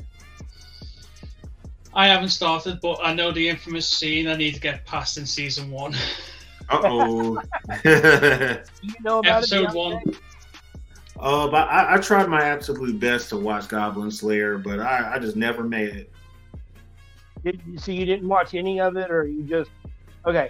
Uh, and you don't know about the infamous scene in the first episode, then, right? Mm-mm. Well, all I'm Mm, gonna say is don't- that don't don't tell I'm Don't tell them. Let them be pleasantly surprised. All right. well, okay. Uh, I won't tell you then, but I will say that uh, Goblin Slayer has some of the best animation The sound is beautiful throughout every scene. There is, uh, again, exactly the right amount of blood and gore for it. I mean, you got to figure Goblin Slayer. The dude Mhm. fights with the sword and the shield, and so he's cutting the heads off uh, of goblins all the time. Uh, they fight other things as well, but his main thing is he wants to kill the goblins. He definitely has a vendetta against the goblins. Yeah. It's a personal beef. Right, right. Um, when it starts out, he's by himself. He just goes out by himself and uh, he starts picking up party members throughout the first season. And uh, by the end of the season, he's got a uh, four man crew that is him. He's got this uh, young female priestess who's the youngest one in the group. I said four, it's five, five man group. Uh, this young priestess. He's got an elven princess archer that's part of the group. They've got a dwarven priest who is uh, or he might be a mage. He does a lot of chanting and drinks a lot, so uh, Yeah. I'm not sure. um, and then the uh, I would say that the the draconian guy, he's like a dragon dude. Uh, he is I, I was gonna say a warrior monk. Uh, I don't see him use many weapons, uh, but he summons some uh, skeleton guys that fight with weapons, and they're very uh, inventive in their ways of doing. It. One of the things I'm like, it's very uh, MacGyver. After you, you know, once you start getting into it and watching the way they, they definitely set traps and plan things out on ways to attack the goblins to make sure because as Orcbolg is his uh, is the name that people know him by. It's the the only other name other than Goblin Slayer that they call him. Uh, he definitely doesn't let a, a single goblin get away. Okay, like not at all. And like I'm talking like down to, you know, you walk in on some baby goblins, And it's like and the one's like, oh, they're kind of cuties. Like, they won't be when they grow up. he, he got a little An- Anakin uh, vibes going in. For real, man, for real. But dude, uh, the second season is just more of it. They're uh, teaching some young adventurers, and uh, you know you can feel there's a big uh, thing going on, like with the goblins, and that's all it is. Is that like everywhere he goes, and like I say, I say it's always goblins. It's not always goblins. They flaunt lots of different things, but uh, the the magic system in it and the the way things go. It's it's it's really cool and fairly simple to pick up on, and you know, just a, a, an interesting story and good animation. Uh, and it is definitely, I can't lie, uh, the infamous first episode, the way it went. Not that it was a good thing, it's not. It's absolutely a bad thing yeah. but it was like, man, if they're not, if they're gonna put this in the first episode, the fuck are they putting in the second and third? I gotta watch. yeah. Balls So, to the wall. Uh, yeah, all I'm gonna say is that uh, goblins are disturbing and the most despicable creatures ever, and they are bipedal humanoid things, so they're built kind of like us. And the most disgusting things you can think a person would do, goblin's gonna do those and have fun doing them. So it's a good thing we're slaying all these fucking goblins. yeah, he's killed it with extreme prejudice. Extreme prejudice. So that is Apache. my yes. We'll just, me and you will just get a, a message from Dante going, "What the fuck?" once he watches that episode. he was like, "Oh God, what did I sign up for?" See, and Why I'm did gonna you not tell warn you, me? I'm gonna tell you that it is actually now that I think about it, uh, he will not be uh, that. Yeah, not, not that it won't be like it won't be like, man, that's disgusting. But uh, I'm just gonna say that like I know some of the other anime we've watched, and I'm just gonna mention one. I don't know if you watched it, but uh, redo of Healer. Love that series. Did you watch that, Mike? No, I know exactly where it is, but I have not uh, brought myself to watch it. Well, I'm Proceed with gonna say, caution. If Goblin Slayer bothered you, don't watch Uh, it. Do not. It. What happens in that first episode times a thousand. whoo. Yeah. I didn't like- think Goblin Slayer was on that level. That's crazy. No, no. I'm Damn. saying redo of Healer is what Oh. happens in Goblin Slayer times a thousand. Oh yeah. Oh yeah. Yeah. Redo of Healer is, and it's rough what they Ah. do to that guy. I'm on my third watch through. Yeah, it is. It is rough, rough to watch. They Yeah. uh, they they treat old boy. He's a just to give you a little bit of an idea. Well, you, you said you know. I don't even talk about it. I don't even want to talk about it. Hey, Mike, what's your number six? Change that subject. Uh, I feel like we'll save one of these for a little bit later. I'm going to say Scott Pilgrim. I'm only halfway through it, but I I grew up with the uh, the manga, and then I grew up watching the live action, and the live action is like top three of my favorite films. But this and this cartoon anime, it's a different spin, and I'm liking it. It's not it's not like a complete panel re- retelling of the film or the manga. Uh, so it's a third, like, different story, but set in the same universe. So I'm really, really liking it. And the fights are amazing still as well. yeah. The reviews for it are incredible. Like Rotten Tomatoes, IGN, they all loved it. I've heard nothing but good things about it. I uh, started an episode, and I'll be honest, it uh, just wasn't in the mood for something right then. I actually turned everything off. I think took a nap. I was Out cold. start things at the wrong time. You're like, all right, this is a bad idea, and you turn it off. Uh, and I haven't watched. it. The only thing I've managed to watch today is the new episode of Doctor Stone because uh, I was cooking all day and then had this planned. So hmm uh, I got. I haven't. I haven't watched JJK's new episode today. Not yet. Not I saw that right before I hopped on here. I haven't watched it yet because I Oh. was in work until five, uh, five o'clock. Yeah, do That's not get on uh-oh. Facebook until you watched it. Stay away from Facebook until you've seen that episode. Unless you've read the manga already, then you're good. I've read the manga, so I know I, I expect, but you know when you see it hmm in in motion picture, it just hits different with some music, some color. Whew. It was rough. This this episode was the the pinnacle of emotional damage for sure.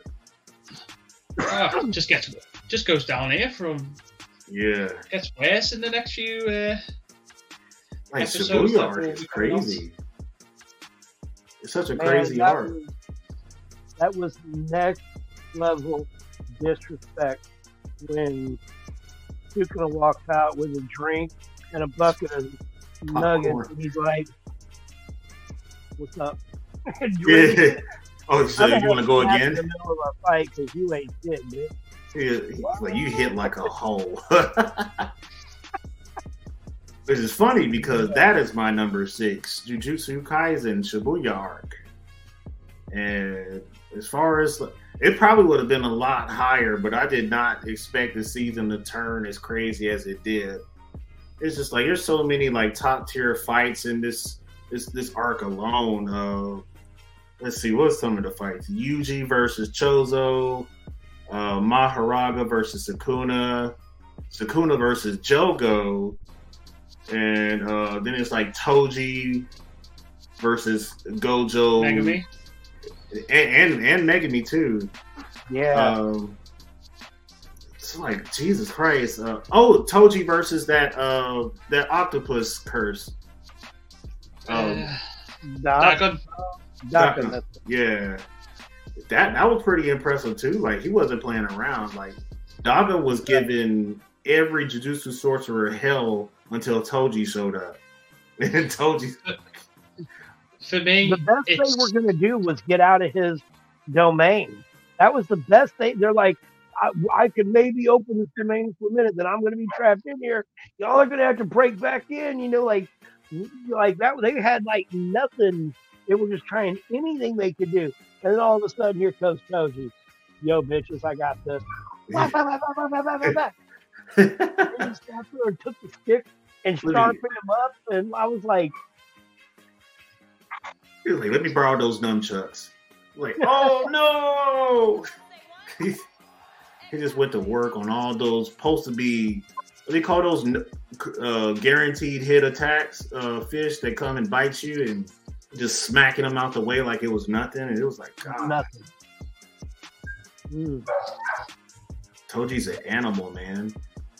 So out of out of the fights in uh, Scott Pilgrim, do you feel like any of those are influenced by other fights that you've seen? I know that's a big thing now. Like when they get into, uh, you know, even like live action on uh, Creed Three, uh, he had uh, uh, Majors uh, watch a bunch of anime fights like uh, Naruto and Sasuke fights because he was like, "We're gonna be like brothers fighting in Creed Three," and he's like, "This is Naruto and Sasuke, and they're like brothers, and you can feel the emotion that they're fighting." And he's like, "So I want our fight to somewhat emulate this." And when they were doing the fight, and I don't know if y'all have seen Creed or not, but in the last fight, like they're up there just fighting, like swinging and ducking, and I mean, it feels like you're watching that Naruto and Sasuke fight when they're out there between the statues and they're like going back and forth at each other right there. and Yeah. it, they uh, during the fight, like while they're right there in the middle of the room, when that they the cinematography they had where they took the camera and they're like swiveling around like they do in an anime fight, and I've not felt like I've seen that same like the same kind of intensity with the cinematography coming in like that. Uh, and so I just love it when a good fight like the Naruto and Sasuke fights are emulated in other media like in Creed 3. So I was wondering, is there anything that you felt like there was like that in Scott Pilgrim? Uh, so far, no. I think that's because uh, the fights is very similar to the ones that are in the manga panels and the ones in the live action, because the more video game inspired fights, aren't they? And then yeah, you've got yeah. Yeah. So I haven't seen anything so far, but they could be in the next few episodes. So only time will tell. Just while we're on, what's it called? JJK. I recently just bought something JJK related. Uh oh. I think you guys might Is appreciate that. that? Oh wow. Nice. Gojo. Sa- Oh, yeah. Satoru Gojo. Oh, Will's gonna be mad he missed this stream. He is definitely Yeah. gonna be mad. I've got so much nerdy stuff that I've got nowhere to put it, so I'm just looking for a place to put Gojo on my wall. Yeah. My wall's kind of naked too. I need to put my One Piece poster behind me so I at least have something to look at. And it's just Right. not something blank. just put put a poster of Will up there, so whenever he's not on stream, he's still on stream. He's with us in spirit and behind me on this this piece of paper. Right, right. Man, I got so much stuff around my room, but uh like I don't know, I got a record up here that is uh cut That looks like the look Death? Star. Yep. And then uh this is Pez Death Star down here. And then I've got a whole bunch of Marvel uh it was the Disney Infinity stuff. It's a video game. And then up here on this thing, uh, there, I got a one P, uh, a Luffy statue, and the Planet Express is up there. Up there. Nice. gotta look at Planet where it's on Express. the camera. Nice. oh, and then there's my one piece picture. Can you see it? There, I think. I got it there. Nice. so far, I haven't hung anything up yet, but this is one of my newest additions. That's going to be Frederick Mercury. Right, ready. Pretty. Oh yeah. Queen fan? Yeah, I love love me some Queen. I'm trying to get another one of uh Steven Tyler, maybe. uh I mean, if I could find like a Chester Bennington, I'd, I'd probably get that up on the wall too. Mm. Uh, some of my favorite R.I.P. lead singers. Rest in peace, man. One of the legends, man. I appreciate I appreciate his whole career. It's it's just so sad when you listen back and the songs that were the ones he wrote, and you can hear it in the, the lyrics that he was writing. There, he was struggling sometimes, but at the same time, they're the same songs that help everyone that's struggling now. So he's helped so many people with his own struggles. It's amazing. Yeah, I was like, dude was crying out for help with some of his lyrics, and this and people were just like, let me just jam out and relate to this real quick before we get into the therapy the therapy session. oh my god, sure. man, miss that guy. Yeah, I think we made it to number our number fives I now. was just saying, we're we're halfway through. It's only been two hours. If you're here with us, thanks for sticking by. Uh, my number five, another new one. I can't help it. This new season is so good. Uh, Frieren Beyond Journey's End. Uh, this is a fantasy uh, drama action. Um, there was a heroes party, and you see in the first episode, and one of the heroes party is an elf Uh, there's an elf, a dwarf, and two humans. Uh, they go and they beat the demon king. You don't see a whole lot of it. You find out that they did all this adventuring, and then at the end of it, they kind of go their separate ways. And uh, she decides she's going to travel the world and uh, look for unique spells. She likes new magic, and so she just wants to travel around and look for new magic. Different Oh, oh. when she leaves, all those people, uh, well, not all, two of the people, the two humans, uh, one of them passes away. And so when she comes back, he's dead. And then the other one uh, asks her to, you know, she comes to see him and he's like, I'm close to passing away. I have found this girl. Uh, she he's a priest. And uh, he's like, she was left here at the church and I've raised her. And uh, nobody's going to take her in. And she is fairly adept at using magic. So I thought she'd be a good apprentice for you. And she tells her, she's like, oh, I'm, I'm no, no, I couldn't take her. She'd have to be as good as a practical mage for me to take her as an apprentice. Otherwise, she'd just get killed traveling around. And so the priest pulls a trick on her and gets her to stick around while doing something. And he's like, hey, while you're here, why don't you show her how to do some magic? And so she basically trains her while she's there. And so when she leaves, he passes away and she decides to take the girlfriend with her when she leaves. And uh, they go and visit the dwarf in the group. And he's like, no, I can't go do anything. I'm too old. I'm, I'm getting slow, blah, blah, blah. And, uh, but I got a, I got an apprentice and he should, he needs someone to help boost his confidence. You should take him with you. So she goes and she gets this kid Stark and, uh, Frieren, Fern, and Stark travel around. And, uh, everywhere she goes, she finds things that reminding her about her journey with the heroes, heroes party, and the times that she had, and how she remembers her friends, and uh, so it's kind of like hits the emotion of nostalgia, like you know how you would feel if you were in those kind of situations.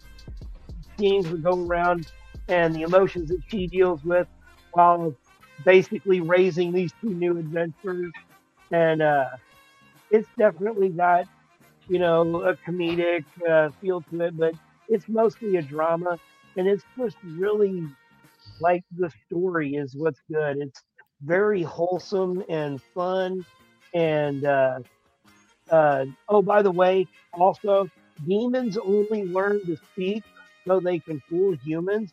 They don't actually use speech to convey anything. They only speak to fool humans. And it's just like that kind of thing. And it, to me, like, just, I'm like, that makes me chuckle because of Yeah. things that went on. So you gotta, but it was really, uh, like I said, just a great show. Nothing, uh, it is not bloody, even though there's swords and things going on. Not bloody. Uh, yeah, there's dragons, there's elves, uh, dwarves. You know what I mean? So it's like Mhm. that kind of fantasy, something along the lines of like Tolkien esque. So, uh, and when I say the the elves are long lived, like thousands of years. So a human lives, you know, 80 years when they get old, right? She Yeah. lives for thousands. So, like, they are a blink of the eye, blink of an eye for her. But part of her in this on this journey is understanding that how much effect that blink of an eye part of her life has on her as a whole. Like, how will that affect? We you're going to be alive for another thousand years. Do you remember it in a thousand years? Absolutely. Absolutely. So, uh, Kind of like it's worth the hype. yeah, like I said, man, it's number five on my list. I mean, It, it, it definitely, and and there was some fights going on. Like these anime, you should have saw them. They were on my floor, rolling around. I I think that Pluto got bloodied up at one point. That's why it was down at number eight, man. So, like it was raw. I, I'm I'm thinking Bungo Stray Dogs pulled out a knife. Yeah, I'm gonna shake them. That's right. So, what about you, Mike? What's your number five? Or well, See, you mine guys- went. I was gonna say, you guys want to watch it or want to say anything about Frieren? I need those. I, need I to haven't watched it. Didn't even know it existed. As I said, more and more getting put on my radar from this uh, podcast here. Just gives me more and more homework to do. Yeah, every time I log into Facebook, it's another Frieren post. Somebody's always hyping it up on my feed. That's cool. I'm glad to see it. Like I said, man, it, it really. I was actually going to skip it. I didn't start watching it till about the fourth episode in. I wasn't even going to watch it. In fact, it may be the 28th on my list because I, uh, I I wasn't going to watch it. I didn't think it sounded good by reading the uh, uh, the synopsis of it. So I had moved on. I was watching other things, and then I saw a couple, like you said, a couple posts on Facebook about it. I was like, maybe I'll give an episode a shot. And man, it just like boom, boom, boom, boom. I knocked down all the episodes I was behind in one afternoon. I was like, yeah, yeah, I'm watching it. Yeah. So, all right. So sorry about that, Mike. What's your number five, man? My number five, as I said, mine on in order. They're just a, they're just list of all the ones I've watched recently. So uh, next is Castlevania Nocturne. Oh, nice, nice. I really enjoyed the first, well, the first leg uh, where. Uh, this one, I don't think it's as good. It hasn't gripped me as much as it did with Trevor, but Richter Belmont grew, grew on me by the end, and the cliffhanger at the end where Alucard comes in at the very last second, all in white, had me has me really hyped for season two. It was just it it was that last little bit at the end. It was like, what's going to happen next? The badass Alucard's come. He's going to Man. kick everyone's ass now. He's just going to use his telekinesis on his sword and just through every single vampire. Jesus Christ. Is so is Alucard in like multiple different series, like Van Helsing and Castlevania, or Uh, yeah, he's in, uh, I think three of them. Uh, I, I'm going to be honest, all of it I've gotten from reading, uh, but I, I've, he's in at least two or three. Uh, that, you know, that if you go and look, these actually adapt storylines from the game. Oh yeah, Uh, some of them yeah, mash up like two or three games together and make a better storyline that was in just one of them. So they pick and choose which law works, and but Alucard's just a badass, so I, I just can't wait to see him fuck some vampires up. right, right. And I felt the same way. I thought that this was really good. I like the animation. I like the story they're setting up. I like all the characters in it. I felt like the chicks that had attitude in it, man, they were awesome. Like I don't remember their names, but it was really fun to watch all of them interact and the kind of snarky attitude that went back and forth between some of them. I loved it. Uh, I just, I, I felt like this isn't enough. And it, but then again, and it, that's what I thought about is if you go back to the beginning of the first Castlevania series, we only had four episodes the first season. This one, at least, we had eight. So, and we got Alucard at the end of it.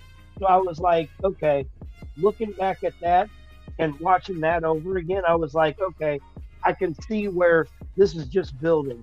This is going to be better next season. Uh, I really, really dug the uh, what do they call the guys that make the Night Beast Uh, Forge Masters. yeah, the Forge Masters. I really dug that whole like whole premise of them. You had two of them in the uh, regular Castlevania series, and then this guy was kind of a Forge Master, but not really. Uh, so like that that is a really interesting uh, genre of character that I've never really seen before.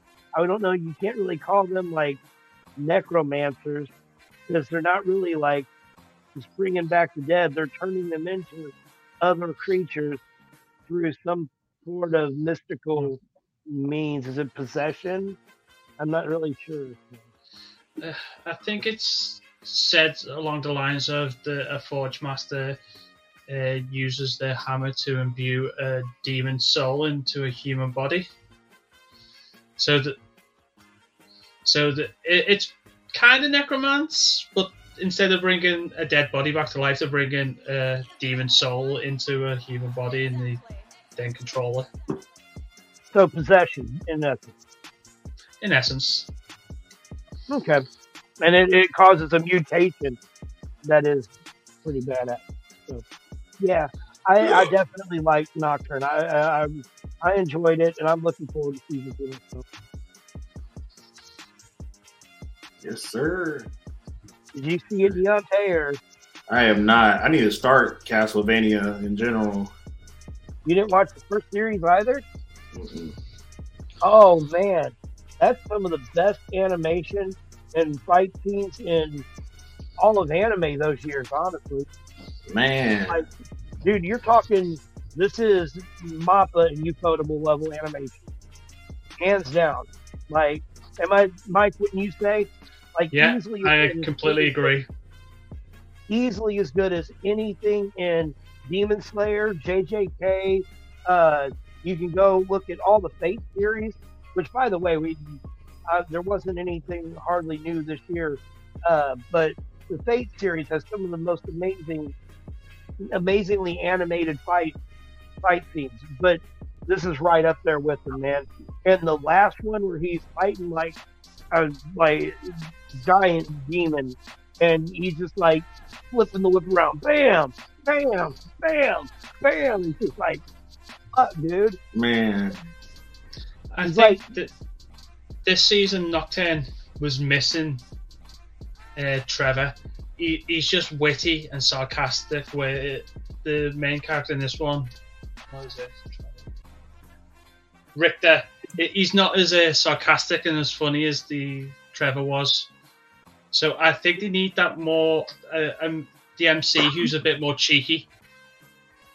And, and and I think the words you were looking for for him is a little bit. He is whiny. He's Yeah. wasn't very uh, he wasn't very courageous at the beginning of it. He was, I mean, it's not like he was really scared, but I don't know. He's just, I don't know. He just, he's kind of annoying, is what it is. Uh, at the end, I he- agree. He, got a little better, but uh, he, he's kind of whiny. So there was that. But the animation and the other characters made up for Richard being a little bit. Thank God. Yeah, Jesus Christ. Give him a hundred dollar bill, tell him step in his zipper, run to the whorehouse, and settle his fucking problems, please. Jesus Christ, man. Fucking baseball is in. All right, so uh, go on to you, Deontay. What's your number five, man? Uh, my number five has been talked about already a little bit. Uh, it's just Demon Slayer, the Swordsmith Village arc. Uh, I, I enjoyed the animation, of course. The music was just as good as, as the other two arcs. Uh, they even prelude, or they, they kind of like get you prepared for the next arc, which should be coming out not too long from now. Uh, where they're training with the Hashira. The Hashira training arc is coming and then right after that, we should be getting into Infinite Castle. So I'm really excited for the Infinite Castle arc of Demon Slayer. Uh, it's my, it's my favorite. Outside of Entertainment District, uh, Infinite Castle is definitely like my top arc for Demon Slayer series. And God, it's just more wholesomeness from Tanjiro, and we, finally get to see Zenitsu and um, Inosuke. Inosuke are, are coming back for the for these next two arcs too. So it's going to be, ooh, there's going to be a lot of emotional damage coming for the next two arcs. So I'm excited about that. Do you think it's going to be a movie? Because Mugen Train was a movie because that was a short arc, and the Hashira training arc is very short as well. It's like, uh, if I remember correctly, it's one of the shortest arcs in the manga. hmm So I don't see how they're going to get a season out of it. They should they should definitely make a movie out of that and, then hype the hell out of it. Better anime, rock star soundtrack, uh, and then just maybe drag some parts of it. We could probably get like a good hour and a half out of that arc, maybe. I'm thinking the final scene would be where the master blows himself up to try and kill Muzan, and then that it just cuts out. That way, if you if you're in a movie theater, that's that's a cliffhanger. You don't know who survives, who doesn't. Yeah, and get you hyped for the season that's going to come out after that. yeah. Just roll the great way to credits. just- exactly like uh, when Gyutaro did the blades and then the credits go and you're like, did he just did Right. he just fucking blow up and kill everyone? and you don't know until a week later. Yeah, you just play like a sad like ending theme to, to like help with the the credits and make people like who don't read the manga freak out and piss themselves. So I can see a lot of people would have put the fist through the TV screen when that happened. oh god. That'd be a box office smash. Yeah, oh, we pretty I much don't know if covered. that's what they're gonna do, but uh, yeah, the movie still ended on that on that cliffhanger. Sounds pretty dope. I'd Mhm. like to see that them do that. But uh, I thought I heard that they were going to be putting the next two arcs together in the season because isn't the there's some castle arc that yeah, the Infinite Castle. Yeah, I think that they're putting the Hashira training and the Infinite Castle arc together. Is what I I thought that I read that somewhere. Now that could be total rumor, so don't you know hold me to it. But I, I believe that I heard something about that. I, I heard I- rumors like that too. But I gotta say that ending the movie with old boy blowing himself up would be badass. Man, like people would walk out of that theater cussing. What the motherfucking what? What? What? what is going on? Getting people hyped and talking about a show is what makes it money. So it'd be a perfect way to get you everyone talking until the season starts. Oh, Exactly. I agree. I agree one hundred percent. I just It think is. you're gonna have people pissy too. Man. So there's Maybe another should get- rumor. Maybe you um, should email them and tell them my idea and get credit for it. Right, you should. we gotta give Mike should. credit for it. Just, Yeah, there's just end another it with rumor. blowing up. yeah, season four is supposed to be shorter. Uh, well, supposed to be just as short as season three, so we might have a part one and part two of Infinity Castle. Uh, I hope that's not the case though, because I, I really want the whole Infinity Castle. There's not too many uh, places where you could end that and then like, okay, we see you next year for part two, and it's like, no, just give, give me Infinity Castle all at once. Well, I'm trying to think now. So you've got what fights have you got? You've got Doma versus Shinobu and Oh man, what's her name?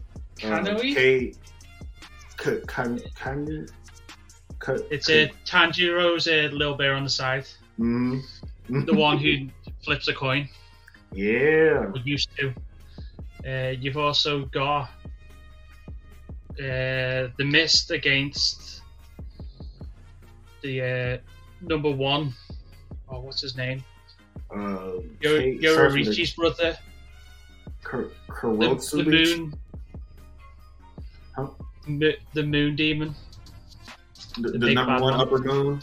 Yeah, Uh, he goes against his ancestor, doesn't he? He goes against the Mist Hash- Hashira. yeah, his name starts with a K. That's all I remember. Ki- It's on the Ki- tip of my. T- it's on the tip of my tongue as well. I have not read that manga yet.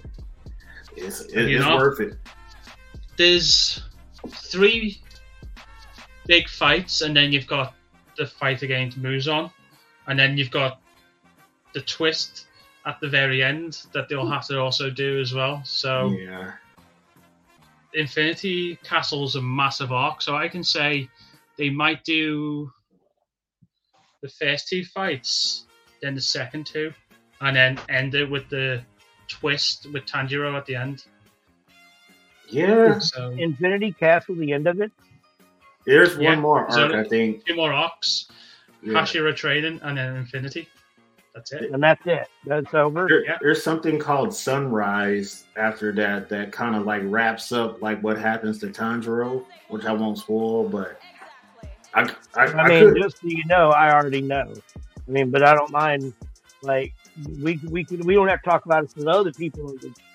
But I'm just saying that I'm that guy that sometimes just I, I started reading something about somebody in a Mhm. fandom page and accidentally read too far, and I'm like, oh, Uh-oh. okay, well that that makes His name's sense. Koko Uh, Shibu. there it is. Ko- Ko- Kokushi, she, And we've also got Akaza's fight as well. yeah. I think we get his backstory too. It's like when people get so attached to him, it's like, yeah, he's a, he's actually one of like the more popular uh, upper moon demons for a good reason too. So it's going to be a lot of fun. yes, indeed, So, does that mean we're on to number four? we sure are. All right. Well, I actually really am really happy to talk about number four. Uh, my number four is an anime called Undead Girl Murder Fart. Uh, What was that last is, word? Fart. F A R C E. I, Oh. thought you, I thought you said fart. Fart. It's yeah. fart. It's fart. Wait a minute.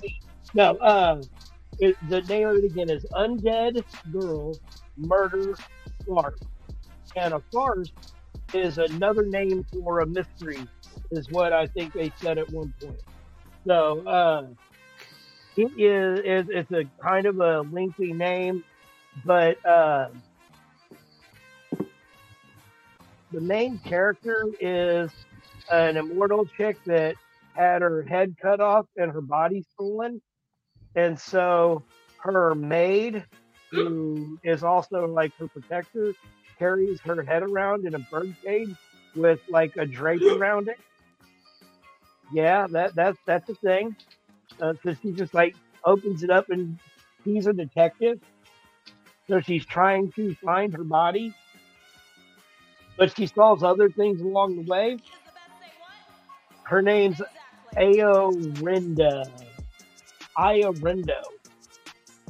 Maybe I think it is Iorindo. Aya. Aya Rindo. And then she meets this guy who is a combination of an Oni and a human. And his name is Zuru Kinuchi. uh, he follows her around as another kind of protector and helps her. Uh, he's, if I remember right, he is like known for killing uh, demons. So, you know, he's supposed to be real badass. Uh, the thing that really got me, like, it's really kind of, it, seems like it's like all supernatural, and there's definitely like supernatural things going on. But, uh, so, you know, there's like werewolves in it. At one point, he is, uh, or she is, uh, Aya is, uh, in a contest over they're trying to catch the Lupin, Arsene Lupin, and she's in a contest with Sherlock Holmes and Watson, trying to catch Arsene Lupin, who is working with the Phantom of the Opera. So then, very literal. Yes, Uh, yes. Characters from literature. absolutely. And as it goes on, you find out that there's this group called Banquet that is run by Moriarty, and the characters in the Banquet are Aleister Crowley, uh, Carmilla, who is a vampire, Victor, who is like Frankenstein's monster, and uh, the, there's an English serial killer who wanted to be more powerful, so he was part Oni and then also infused him with part of Aya body because Moriarty's the one that stole her body. And uh, he uh, infused Jack the Ripper with uh, all that stuff. Hang on just a second. Are you okay? Exactly. Okay. Kids, they happen.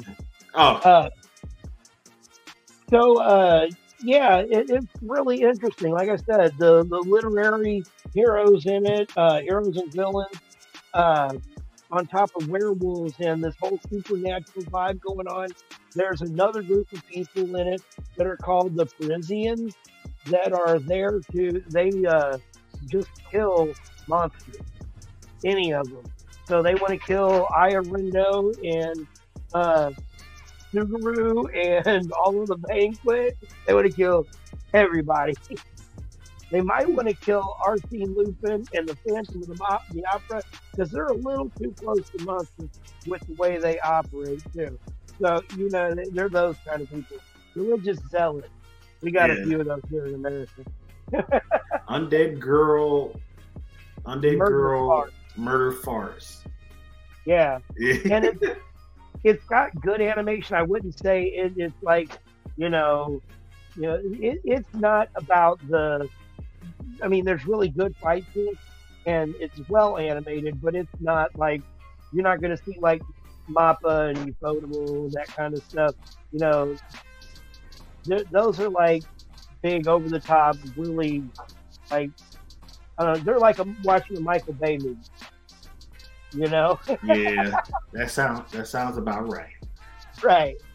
So that's my number five. It's one that I I think that everybody will like. It's definitely got a little something for everybody. There's some comedy, some action, the murder mystery behind it, uh, plus the literary heroes that people are just going to kind of relate to.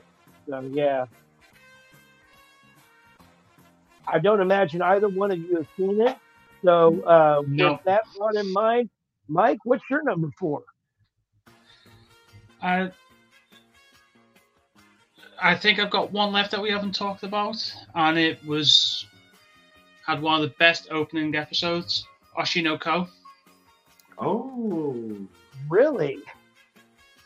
Did you watch it? a lot of hype around it, but I haven't started it yet. And that's what I'm going to say is that I've been told by several people that I should watch it, and uh, I'm just not into. It sounded like an idol anime, and I try and avoid those. Like if there's going to be somebody singing, now this is supposed to uh, like highlight the darker backside of the idol community in parts of it. So that's sort of interesting, but uh, I'll let you tell me about it because, like I said, I, I haven't watched anything. I don't want to spoil it much, but it, it's it's quite dark. It, it's not the first episode is a long episode. It's like a tiny, small movie, but it, it sets up the whole series going forward, and I think you'd like it. It, as I said, it's it shows the darker sides of entertainment slash media in Japan.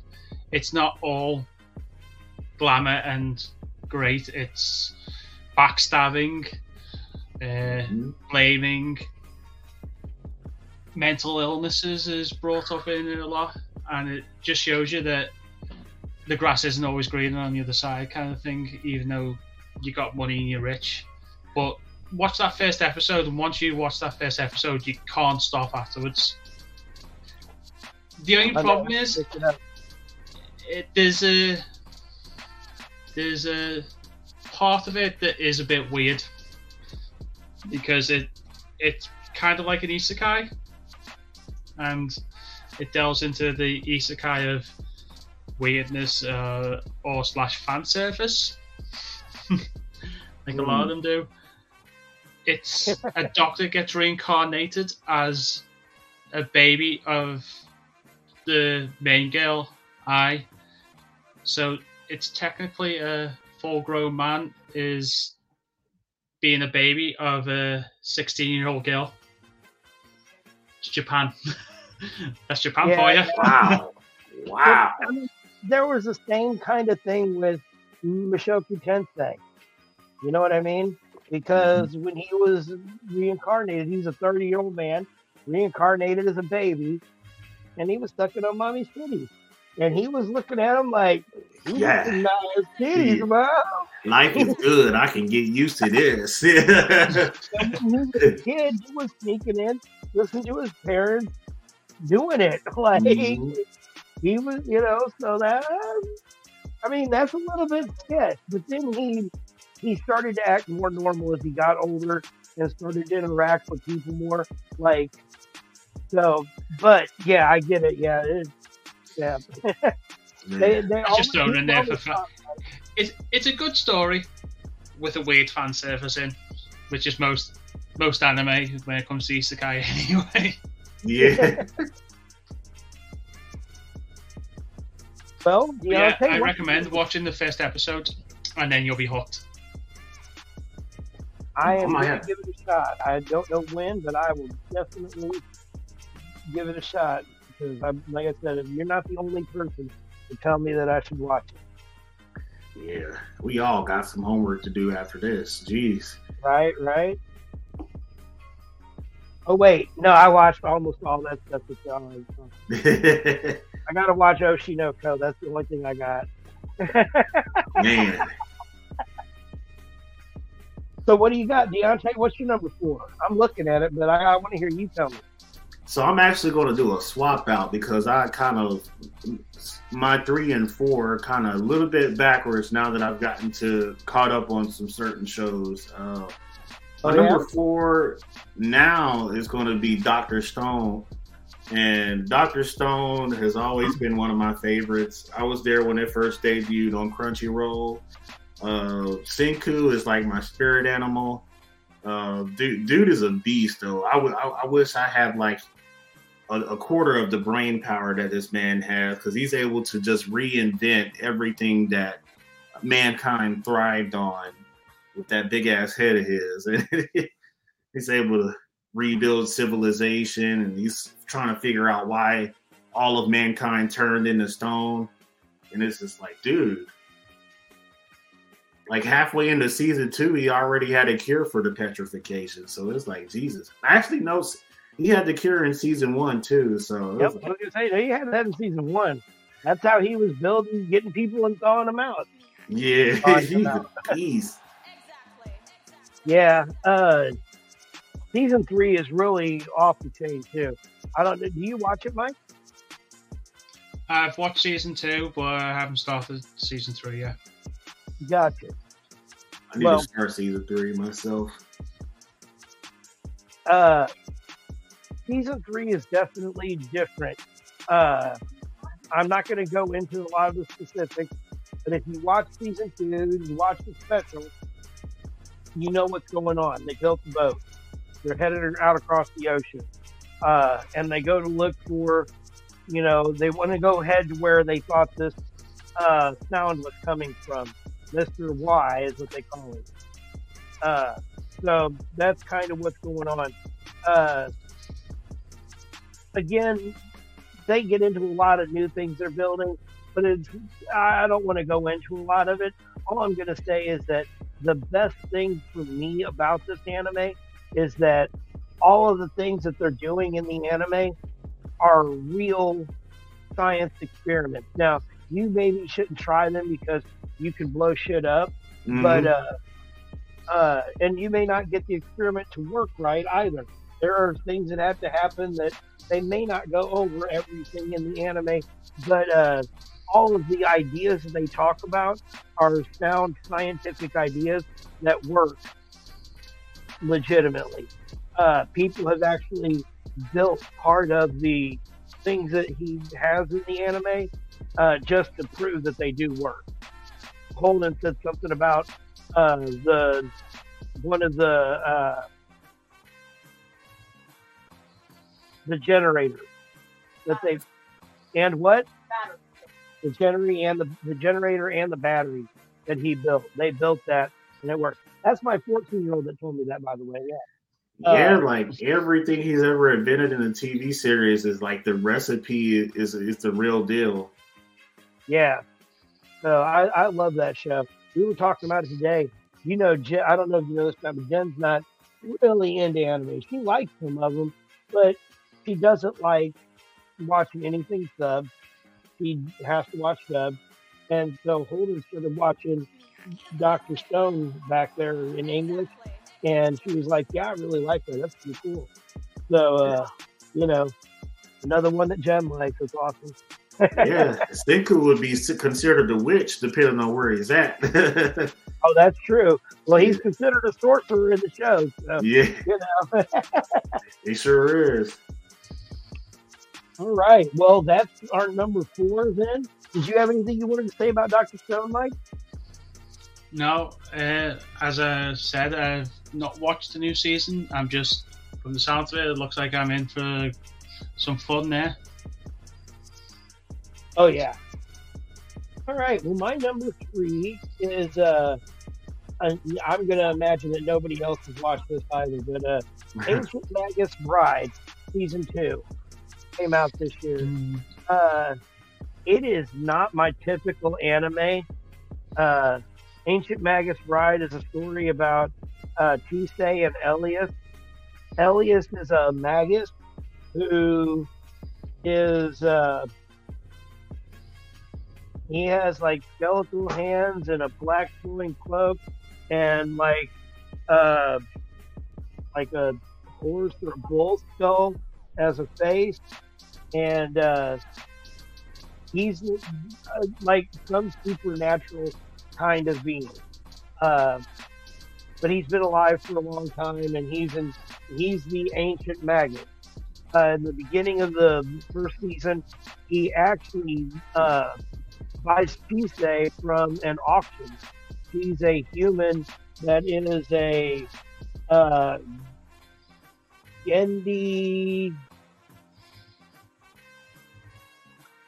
uh,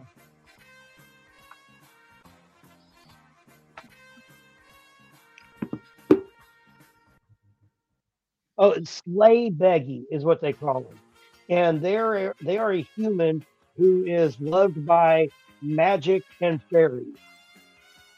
Uh, so her body and a Sleigh Beggy, their body just naturally absorbs magic from the environment. So she's able to absorb it and it uh they generally absorb too much magic and it overloads their body and so they die at a young age. Uh, Yeah. uh, Elias buys Chise as a slave, but he tells her, he goes, You're free from this point on. He goes, And I'm going, I brought you to be my apprentice and my bride. To be able to do what you want, but this is going to be our relationship going forward. Just so you know, Elias, in the terms of relationship, you find this out through the second of uh, the the different things that have been out for it. That Elias thinks of things in almost a childlike manner, and someone told him that a bride was someone that you love and they love you, so that you help them and they help you, and you support each other throughout life. They didn't get into the uh, emotional feelings of love. Uh, It was more of a you do this, they do this, and so you do these things for each other. as sort of a contractual relationship. Does that make sense? Yeah. Uh, as it's moved on, he is learning more and more about it. So don't think it's going to stay that way. But uh, he is now started in a school. Of course, all magic users have to go to school. Uh, there's a difference in their world between mages and sorcerers, and uh, she is a mage or magus, and she's learning to be a sorcerer as well. So, uh, interesting. It is more of a slice of life drama than I normally watch. There is definitely fight scenes in it. There are many dragons and supernatural creatures, and the story is so. This is another anime that I've cried during. It the story is so completely amazing and enthralling that you cannot help but love it. It is the relationship that develops between them two. Someone who has the emotions of a child, who is now working with someone who's been a is a free slave. They've been a slave all their life and told they were less than, and now they're being told you're exactly what we need. And it just is. It's, it's really beautiful to watch the relationship bloom between them two. I, that's all I can say. Uh, on top of top-notch animation all the way through, when they start doing their magic, it is amazing. Uh, just yeah, like uh, it, it's quite a bit to watch. I think the first season was like 28 episodes, and then there was a three-episode OVA, and now season two is in cour two, so it's going to be, you know, at the end of it another 28 episodes or whatever. So 26, 28. So, uh, but yeah, uh, that's like I said. I don't know that anybody else. Have you either of you ever watched the Ancient Magus Bride? I have not. I haven't watched it, but it's on my radar. As in, I've heard people talk about it and say it's good. Alrighty. Well then, I will pass the mic to Mike. Your number three, or you, you said that was the last one on your list, didn't you? I did, but I've just realised no one said this one yet. Spy Family. oh, that was my number three. Oh, well, we'll get it both of them out of the way at the same time. Yeah, Number three for both of you. Spy Family. exact same number. Go ahead, Mike. You take it away. I'll listen to what both of you guys. I haven't caught up Oh. on the new season yet. Oh, Where can you go wrong with Lloyd, Anya, and your perfect uh, power couple there, aren't they? Yeah, The the shenanigans, the fun. It, it, it just carried on being as good as season one left off. And I can't wait until well the next episode comes out in the next episode. yeah, Just wacky hijinks with an undertone of spy espionage and can't go wrong with it. It's it it's one of those where it's got the action and the like slice of life undertones as well, with them slowly budding and actually enjoying being a family, even though at the start it was set up as a a ruse to do certain things. Right. You're needing to set up a family so she's not suspicious of being an assassin. Lloyd setting up a family so he can be a spy. Not be as So yeah. And Anya just being able to read minds, and he, oh yeah, she can read everybody's mind at like pretty much at all times. It's like, good God, man, it's, she's such a comedian by herself, and uh, currently in this season, uh, we're on the Yor's final final mission arc, and she has to protect somebody on this on this cruise while she's on this cruise, and there's nothing but assassins on this boat, and she's gonna have to face off with all of them, and it's it, it's been so insane so far, and it's just like. Uh, Lloyd and Anya had to tag along. They have no idea what the fuck is going on on this boat. But Anya, like when she gets close enough to Yor's, she, she can read her mind, and and she finds out the truth about what's going on, and she's like trying to find subtle ways to help mom out, and and the ways that she chooses to help her are hilarious, and uh, it- this this is probably hands down the best arc in the series. Uh, all the other arcs are good, but this one was just like like you get to find out just how good of an assassin uh, Yor Forger is, and she is well trained. She has like her higher ups, like her the guy that tasks her with all her missions is even crazy powerful and skilled. Uh, the old man that they sent on a cruise with them is is, is dangerous too. It's just like wow. The violence Everyone's goes up a living notch. lesson. Yeah. Oh, it's oh oh look at that. It's a kitten. Yes, this is the newest member of our family. Her name It's is Firkin. What, what's the name? Pumpkin. Pumpkin. Pumpkin. Change your, Oh, change oh, your cat okay. energy, that one. Time Uh-oh. to fight. Okay, nope, jump down. Go ahead. Bite. yeah, Spy Uh, Family's been incredible this season. Yeah, I think that uh, by the end of season one, Bond was my favorite though, because the dog is awesome. He's just as funny in this season as he was in season one. He always seems to know what's going on and just drags Anya out of the way in the right moment. I Yeah. don't know. Uh, isn't there a movie coming out? Like, is it December? Yeah, I think he Yes. comes out next month. Yeah, It's like- I, I thought there was something else coming up. It's called Spy Family Code White. But I can't remember the release date though. All right. Well, that was y'all's number three. So we're to a number two. Uh, my number two, and again, like I went way out on a limb and like tried to find things that you guys hadn't been talking about. Maybe you watched this one, Mike. Uh, it's called Heavenly Delusion. Tengoku uh, Daimakyo. Uh, I like Heavenly Delusion. It's easier to say. Uh, but uh, this one is sort of uh, it's post-apocalyptic, and there are monsters that are eating people. They call them man-eaters. Imagine that they eat people and they call them man-eaters. Yeah. It seems to work. Uh, they take all kinds of forms. Like one looks like a fish, kind of walking on legs. Uh, like I don't with tentacles coming out of it. It's all weird. So, uh, but uh, it, you get, keep getting flashbacks. Like you got this brother and sister at the beginning of it, and you uh, watch them, uh, and they're they were doing something like this race, and then one of these man eaters come, and you see both of them kind of get fucked up. If You don't know what happens after that.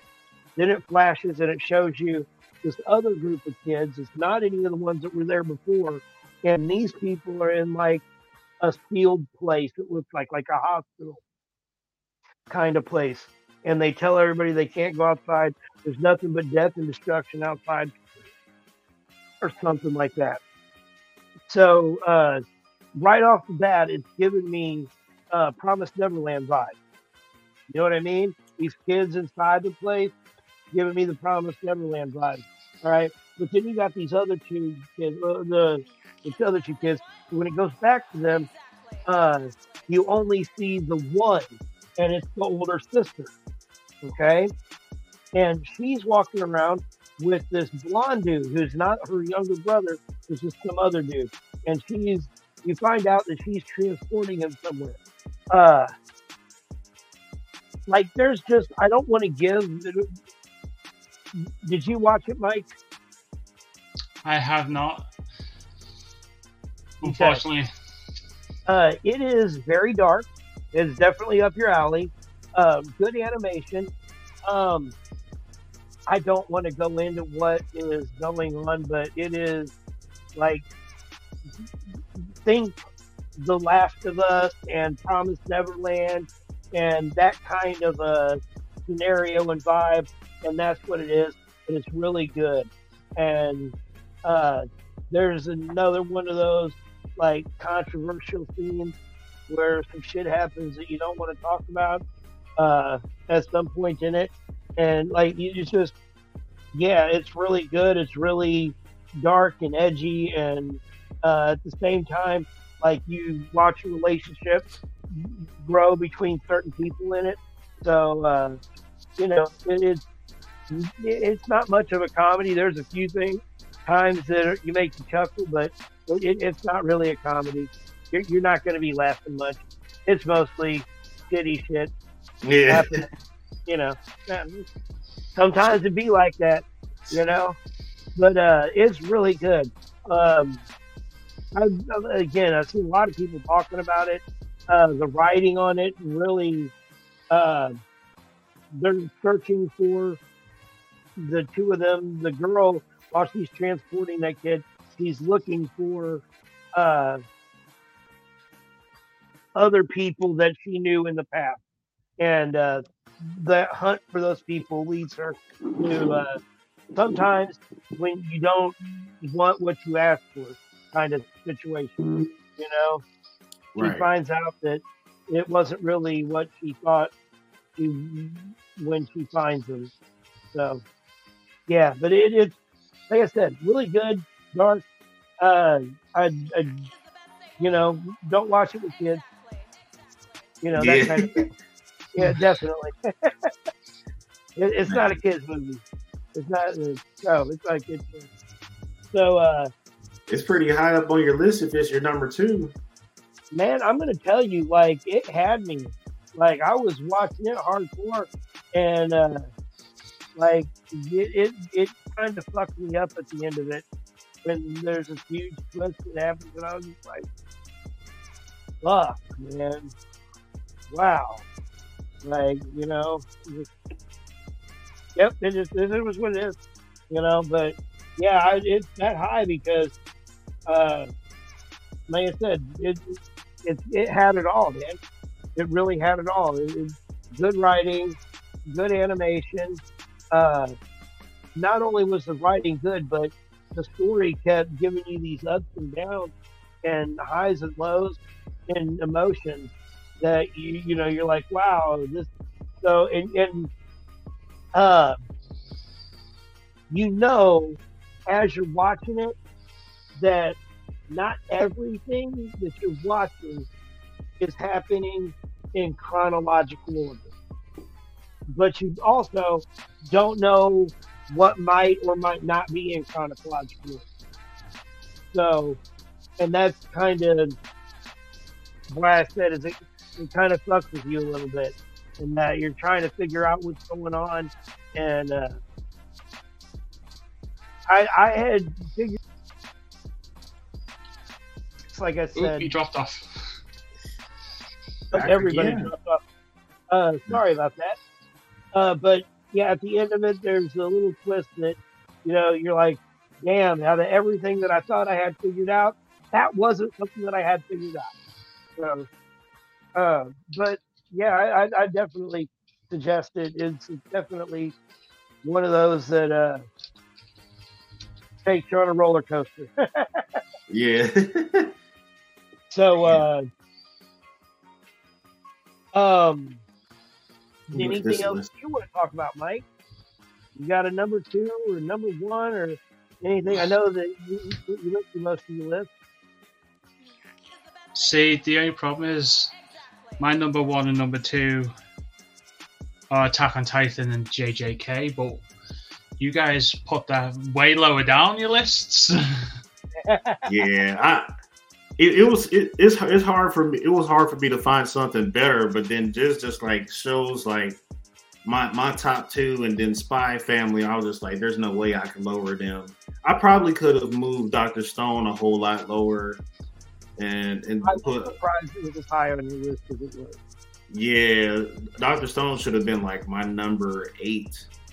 Attack on Titan should have been higher. Bleach should have been higher, and JJK probably could have been a, a little bit above Demon Slayer, honestly. But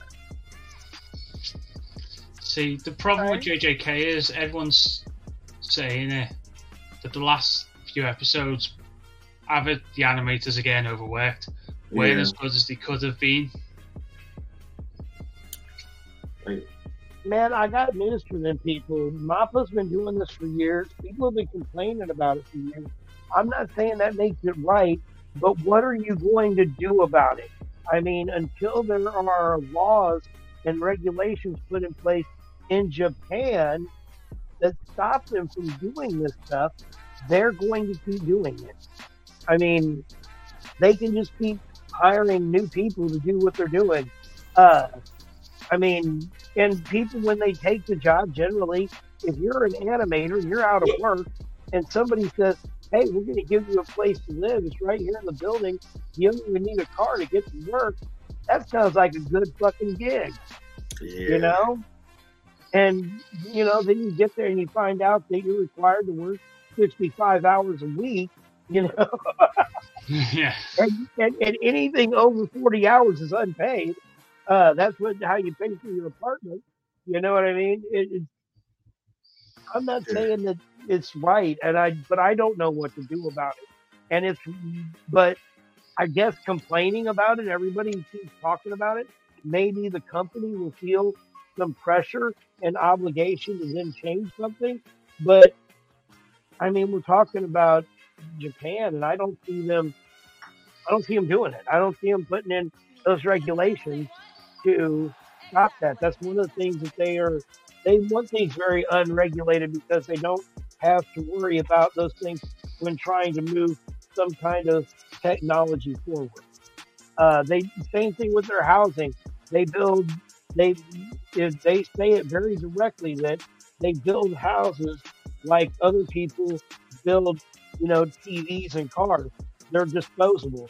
You build a house, you live in it for 10 or 15 years, then you go buy a new place, we'll this, bulldoze that down and build something new because somebody wants the newest shit anyway.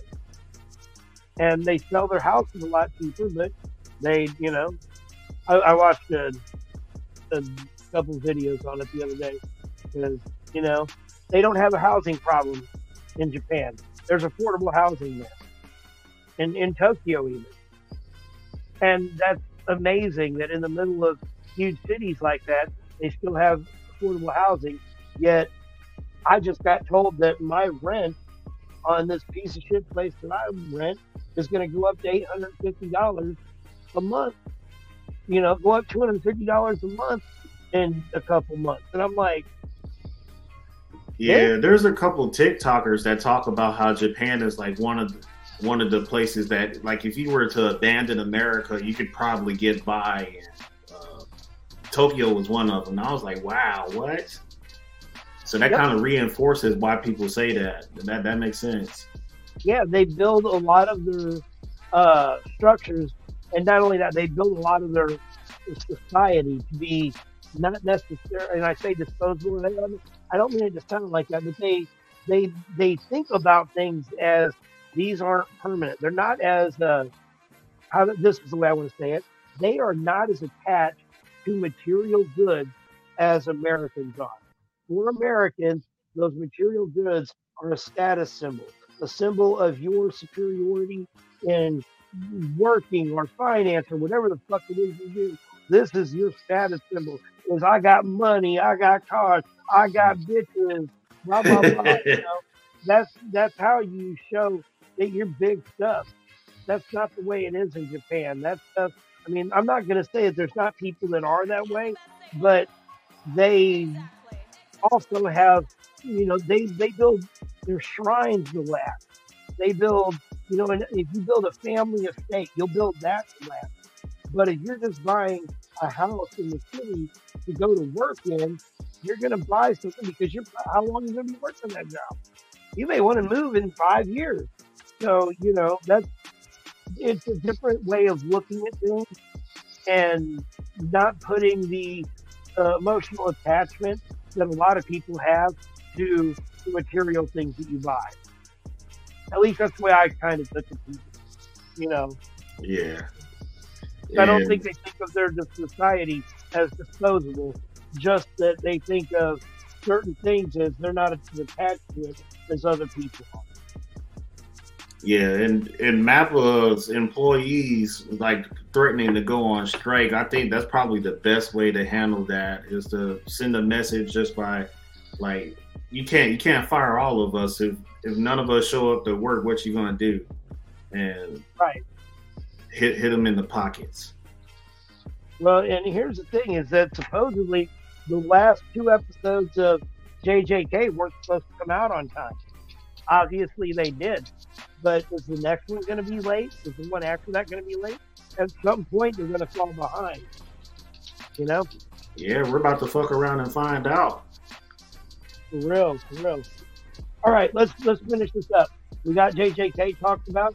What's your number two, Deontay? My number two is actually Mushoku Tensei, and I'm pretty sure you saw that coming because there isn't too many anime that I would place above Mushoku Tensei. So that was a number two pick that's rightfully there. Uh, my one of my favorite main characters uh, in anime, Rudeus Greyrat. Uh, like you said before, 30 something year old man died in a car accident and reincarnated as a as a child from like ground zero and starts his whole childhood over with again. Guy's like a prodigy, uh, wizard or magic user, and he doesn't even need incantations to activate his spells and attack stuff. And then he just gets better and better over time. He learns a lot of harsh life lessons as he goes along. Uh, he even experiences his first heartbreak uh, after he loses his virginity.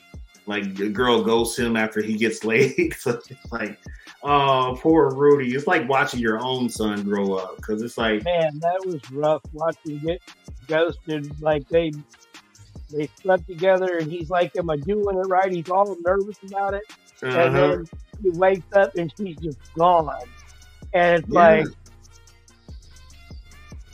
"Oh my god, I must have been so bad." I was like, not my little Oh. boy, not my son. It's like the kid looks nothing oh, like me, but fuck. about me? Yeah, I was like, Jesus Christ. Was that there, there's three seasons, right? Or is it two? Because I'm Oh, it's just you, man.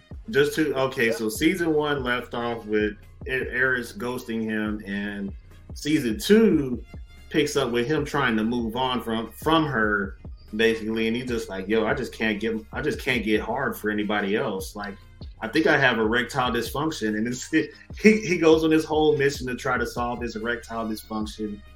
Uh, while at the same time trying to solve the mystery of that mass teleportation that happened in season one as well. And it's just like, God, it's so it's hilarious and, it, and it's painful because it's like, bro, you got all these different options of women to choose from, and you just can't get it up for nobody but Eris.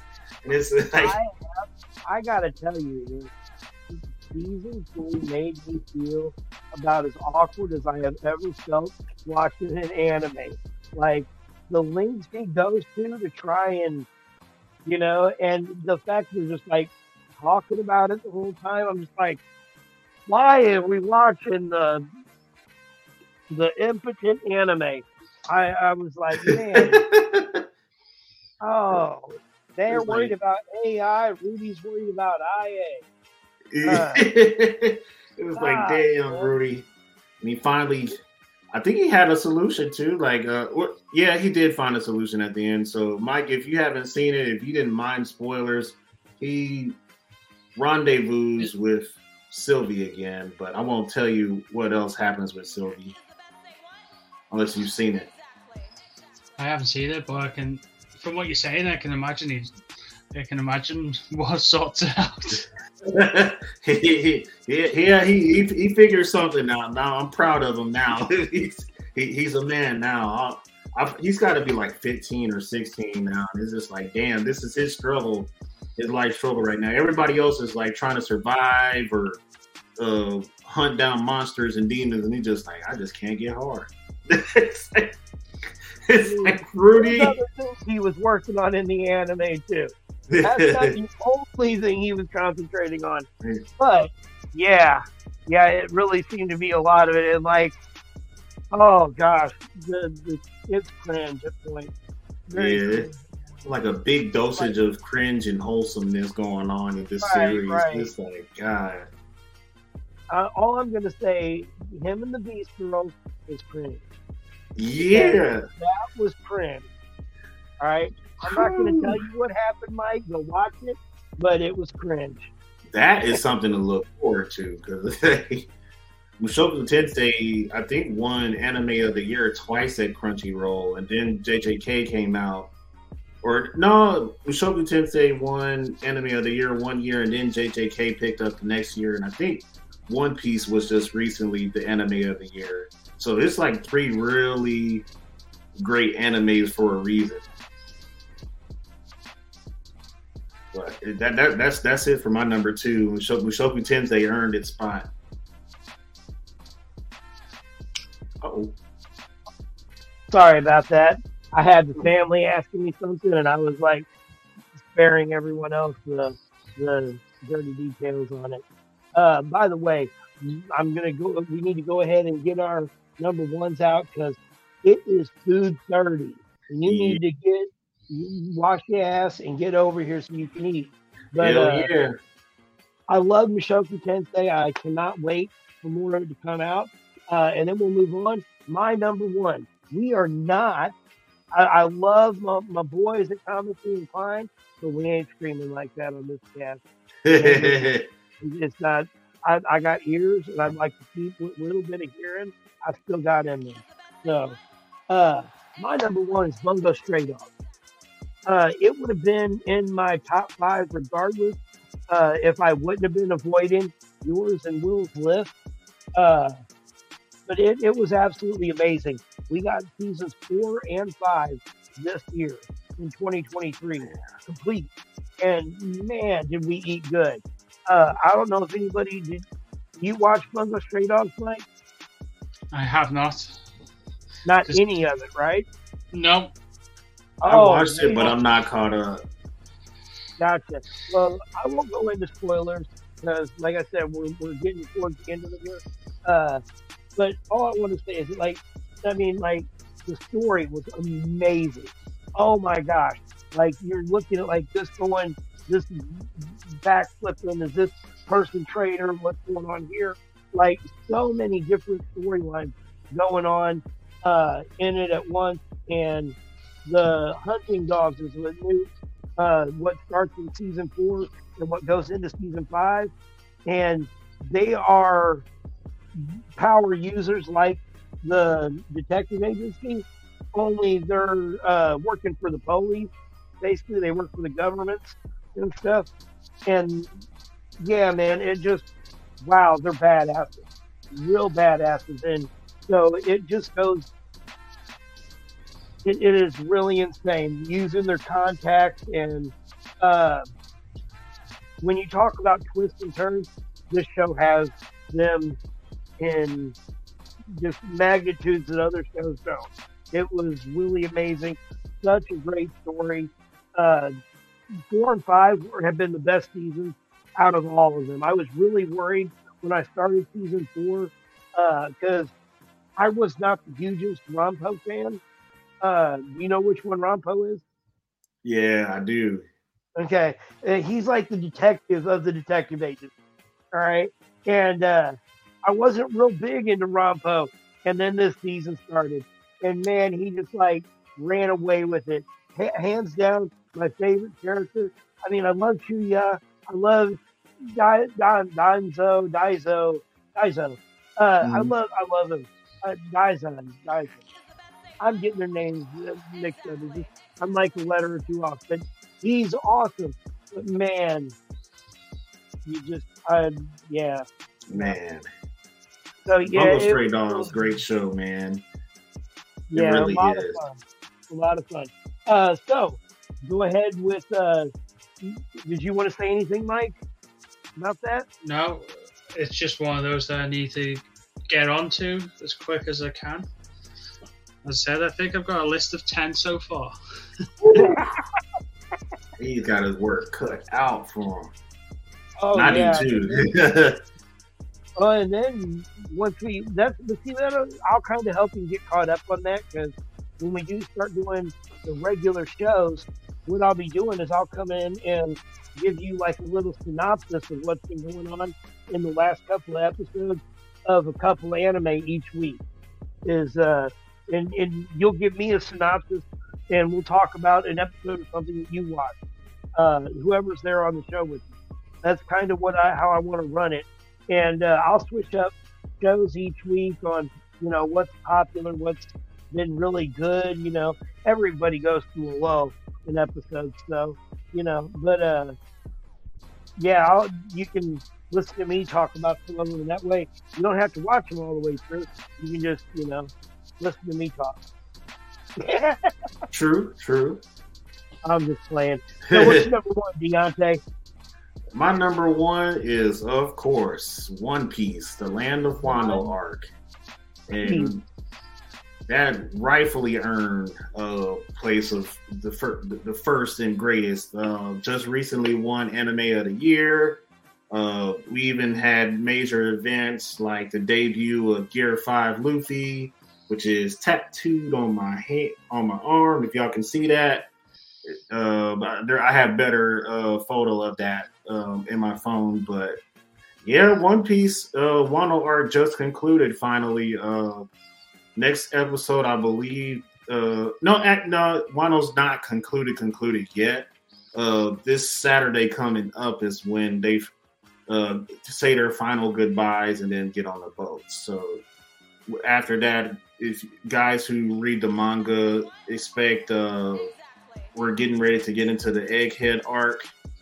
Uh, and a lot of crazy stuff goes down from there, and and I mean like in-game crazy. Ichiro Oda went balls to the wall uh, with the pass.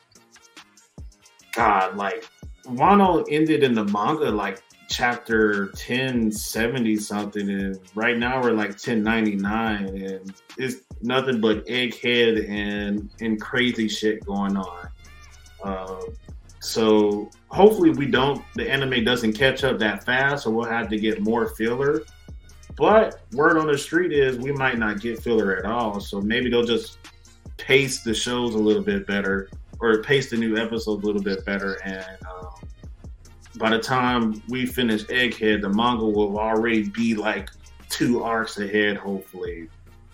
Wishful thinking. Man, it's so good. Kaido's down, Big Mom's down. Uh, our boy is finally an emperor of the sea, and uh, yeah, it, it is such a great show. Great animation, great fights man, talking about the animation in it, it stepped up so much after the hack when they lost all the stuff. When they Yeah. came back, it's almost like they were like, well, we lost all this old animation.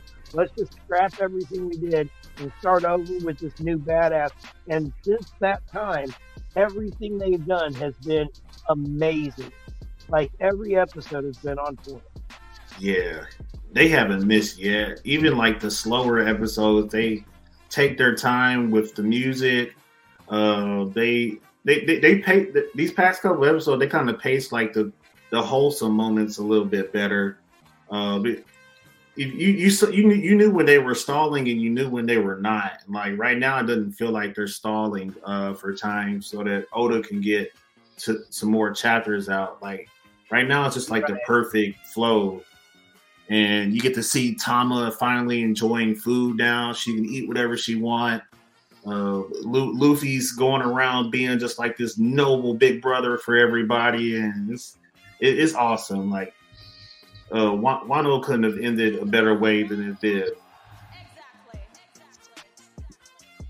I can't disagree with you more, man. Like it was like the uh, manga just like put into perfect animation and a little bit added here and there. I mean, you you just really couldn't have asked for a, a better way to end it. I I do have to laugh because, like I told you and Will that one time, like we watched all these episodes of this fight in the uh, Onigashima, and it's like you know 150 episodes, and it, it's not even 12 hours of actual time going on in that time. It's more there's more anime time than the real time in that area. It's, just- it's It's crazy. crazy. How much, how There's so much much- stuff going on in just like 24 hours in that one universe, and it's just like, good God Almighty! Like, Yep. Luffy showed up and liberated a whole country in like a week. It was crazy. Do you watch One Piece, Mike? Yes, I do. Uh, Big Mom against uh, Kid and Law, fantastic fight, amazing. Even even with Luffy walking between the two Yonkos and doing the fist, oh, can't think of it. Red, The Red Hawk Red Rock. or Red Rock, Rock, yeah, yeah. I think that was the start of when the animation just took 10, 10 steps up, and then every single fight scene after that just got better and better. Did I? I there's a few parts in you know Gear Five that I thought were a bit wacky, even though it's supposed to be a hundred percent no. But yeah, top anime, can't beat it. yeah. Love it. However, was Gear 5 as big as Ultra Instinct, as everyone was thinking? I don't think it was. But it's still a fantastic form, and it's just part of the lore of learning more about Joy Boy down the line, Yeah, and absolutely. the poneglyphs, and just finding out what it means to be the Sun God Nika in the universe. Yeah, Lu- Luffy having that potential tune power upgrade and being able to wail on emperors and navy admirals is just like he is scary strong now. So maybe second to Ultra Instinct being debuted to the world, uh, but the, there there was a crazy amount of hype for Gear Five. That was for sure. I might just I be don't- biased though because Yeah, Kakarot.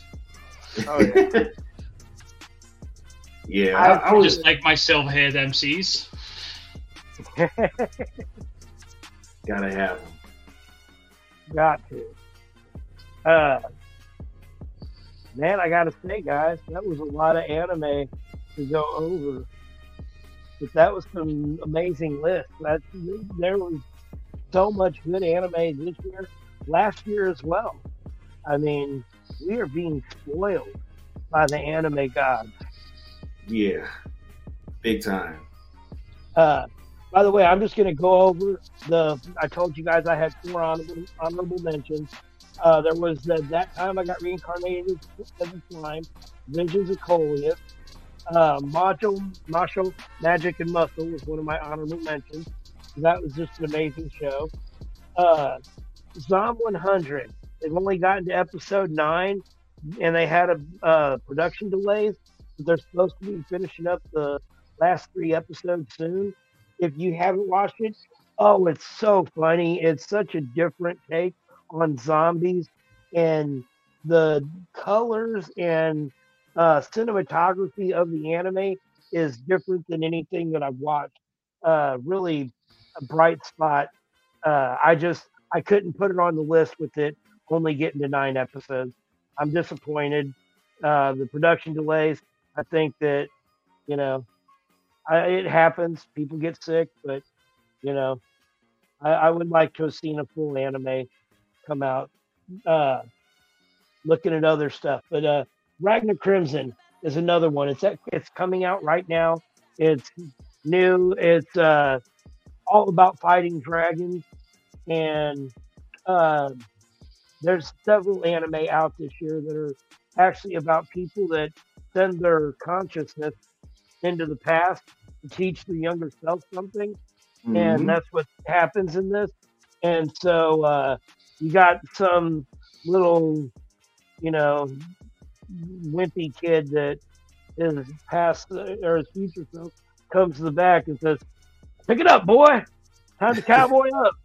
and turns him into a badass real quick. And it just it, it, it's fun.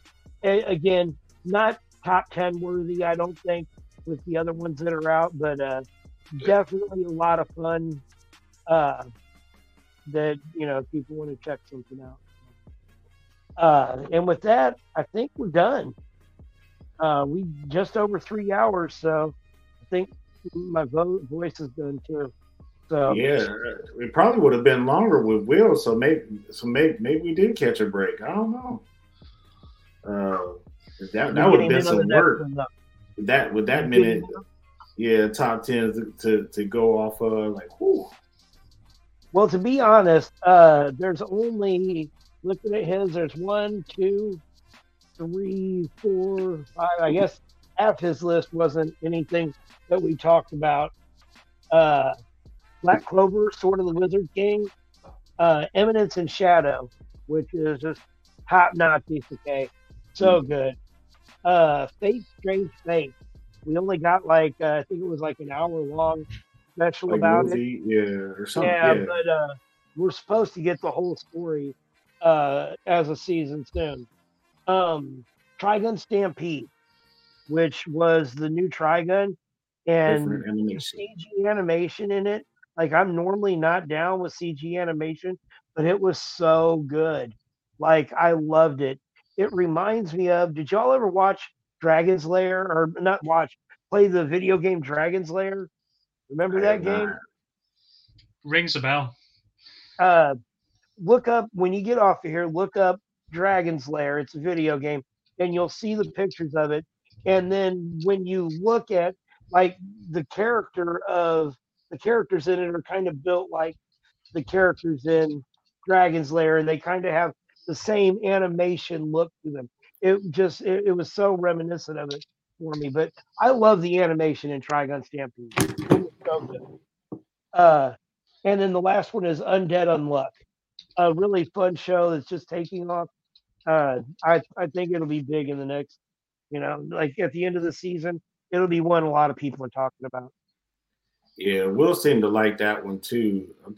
Uh, but I, I need I need to do a little homework on that myself to see what the hype is about. Oh, I, I've I've seen it around, but I haven't started watching it yet. Yeah, I, this weekend I'm gonna try to finish Shangri La Frontier. Uh, I need to finish. I need. I know. I know. At some point, I got to do Pluto as well, and then I might go to either Eminence first, or I might just finish Doctor Stone. I'll finish Doctor Stone and then go to Eminence. I'm that in might for be an easy way to do it because Eminence is kind of long since it's into season two already. Woo. Yeah. Uh, Well, hey man, uh, let's go ahead and wrap this up. Uh, you got shout outs. Mike, do you have anybody you want to shout out to, say hi to out there that may watch the podcast or give anybody some got- love? Not really. I was the oddball in my family, so and there's not many nerds around my area. So unfortunately, I'm flying solo. That's why I met you guys. Hey, there you go. That's what I'm talking about. And networking at its finest. Absolutely. Well, Uh, Deontay, I don't really have anybody to give shout outs to. doing to anybody out there? Uh, and then you go ahead, man. I know you like to give some shout outs to people. Uh, yeah, just real quick. Uh, I definitely want to give a shout out to Comically Inclined. Uh, episode 11 of our main podcast is this Saturday at 6:30 p.m. Central. Uh, we'll be talking about the Marvels in depth. Uh, we'll talk about Invincible season two and the Logan or the, the Loki season two finale as well uh, with Blake and Danny, who are going to be our uh, official guests on, on the show now. And then uh, next month will be the season three finale of Saturday Night Nerds. So everything's going to be redone. Hopefully, new theme song, new artwork for the logo, uh, and more episodes from War, Mugiwara Mondays, uh, Jacob's film perspectives, and, and all and all that jazz. So it next year is going to be a lot of fun. More special guests coming in, and um, Mike, you're more than welcome to come back and hop hop on any of these shows if you got some opinions that you want to get out. Well, I've got a lot of opinions, and I won't stop. I won't stop. So I'll jump on, and whenever I've got spare time, be be happy to join in. That sounds good to me. Uh, yeah, if if if that if that's all we got, then that concludes episode one of SNN War. It was fun, guys. Have a good night, and we'll catch you next time. Yes, sir. And you guys have an awesome Thanksgiving.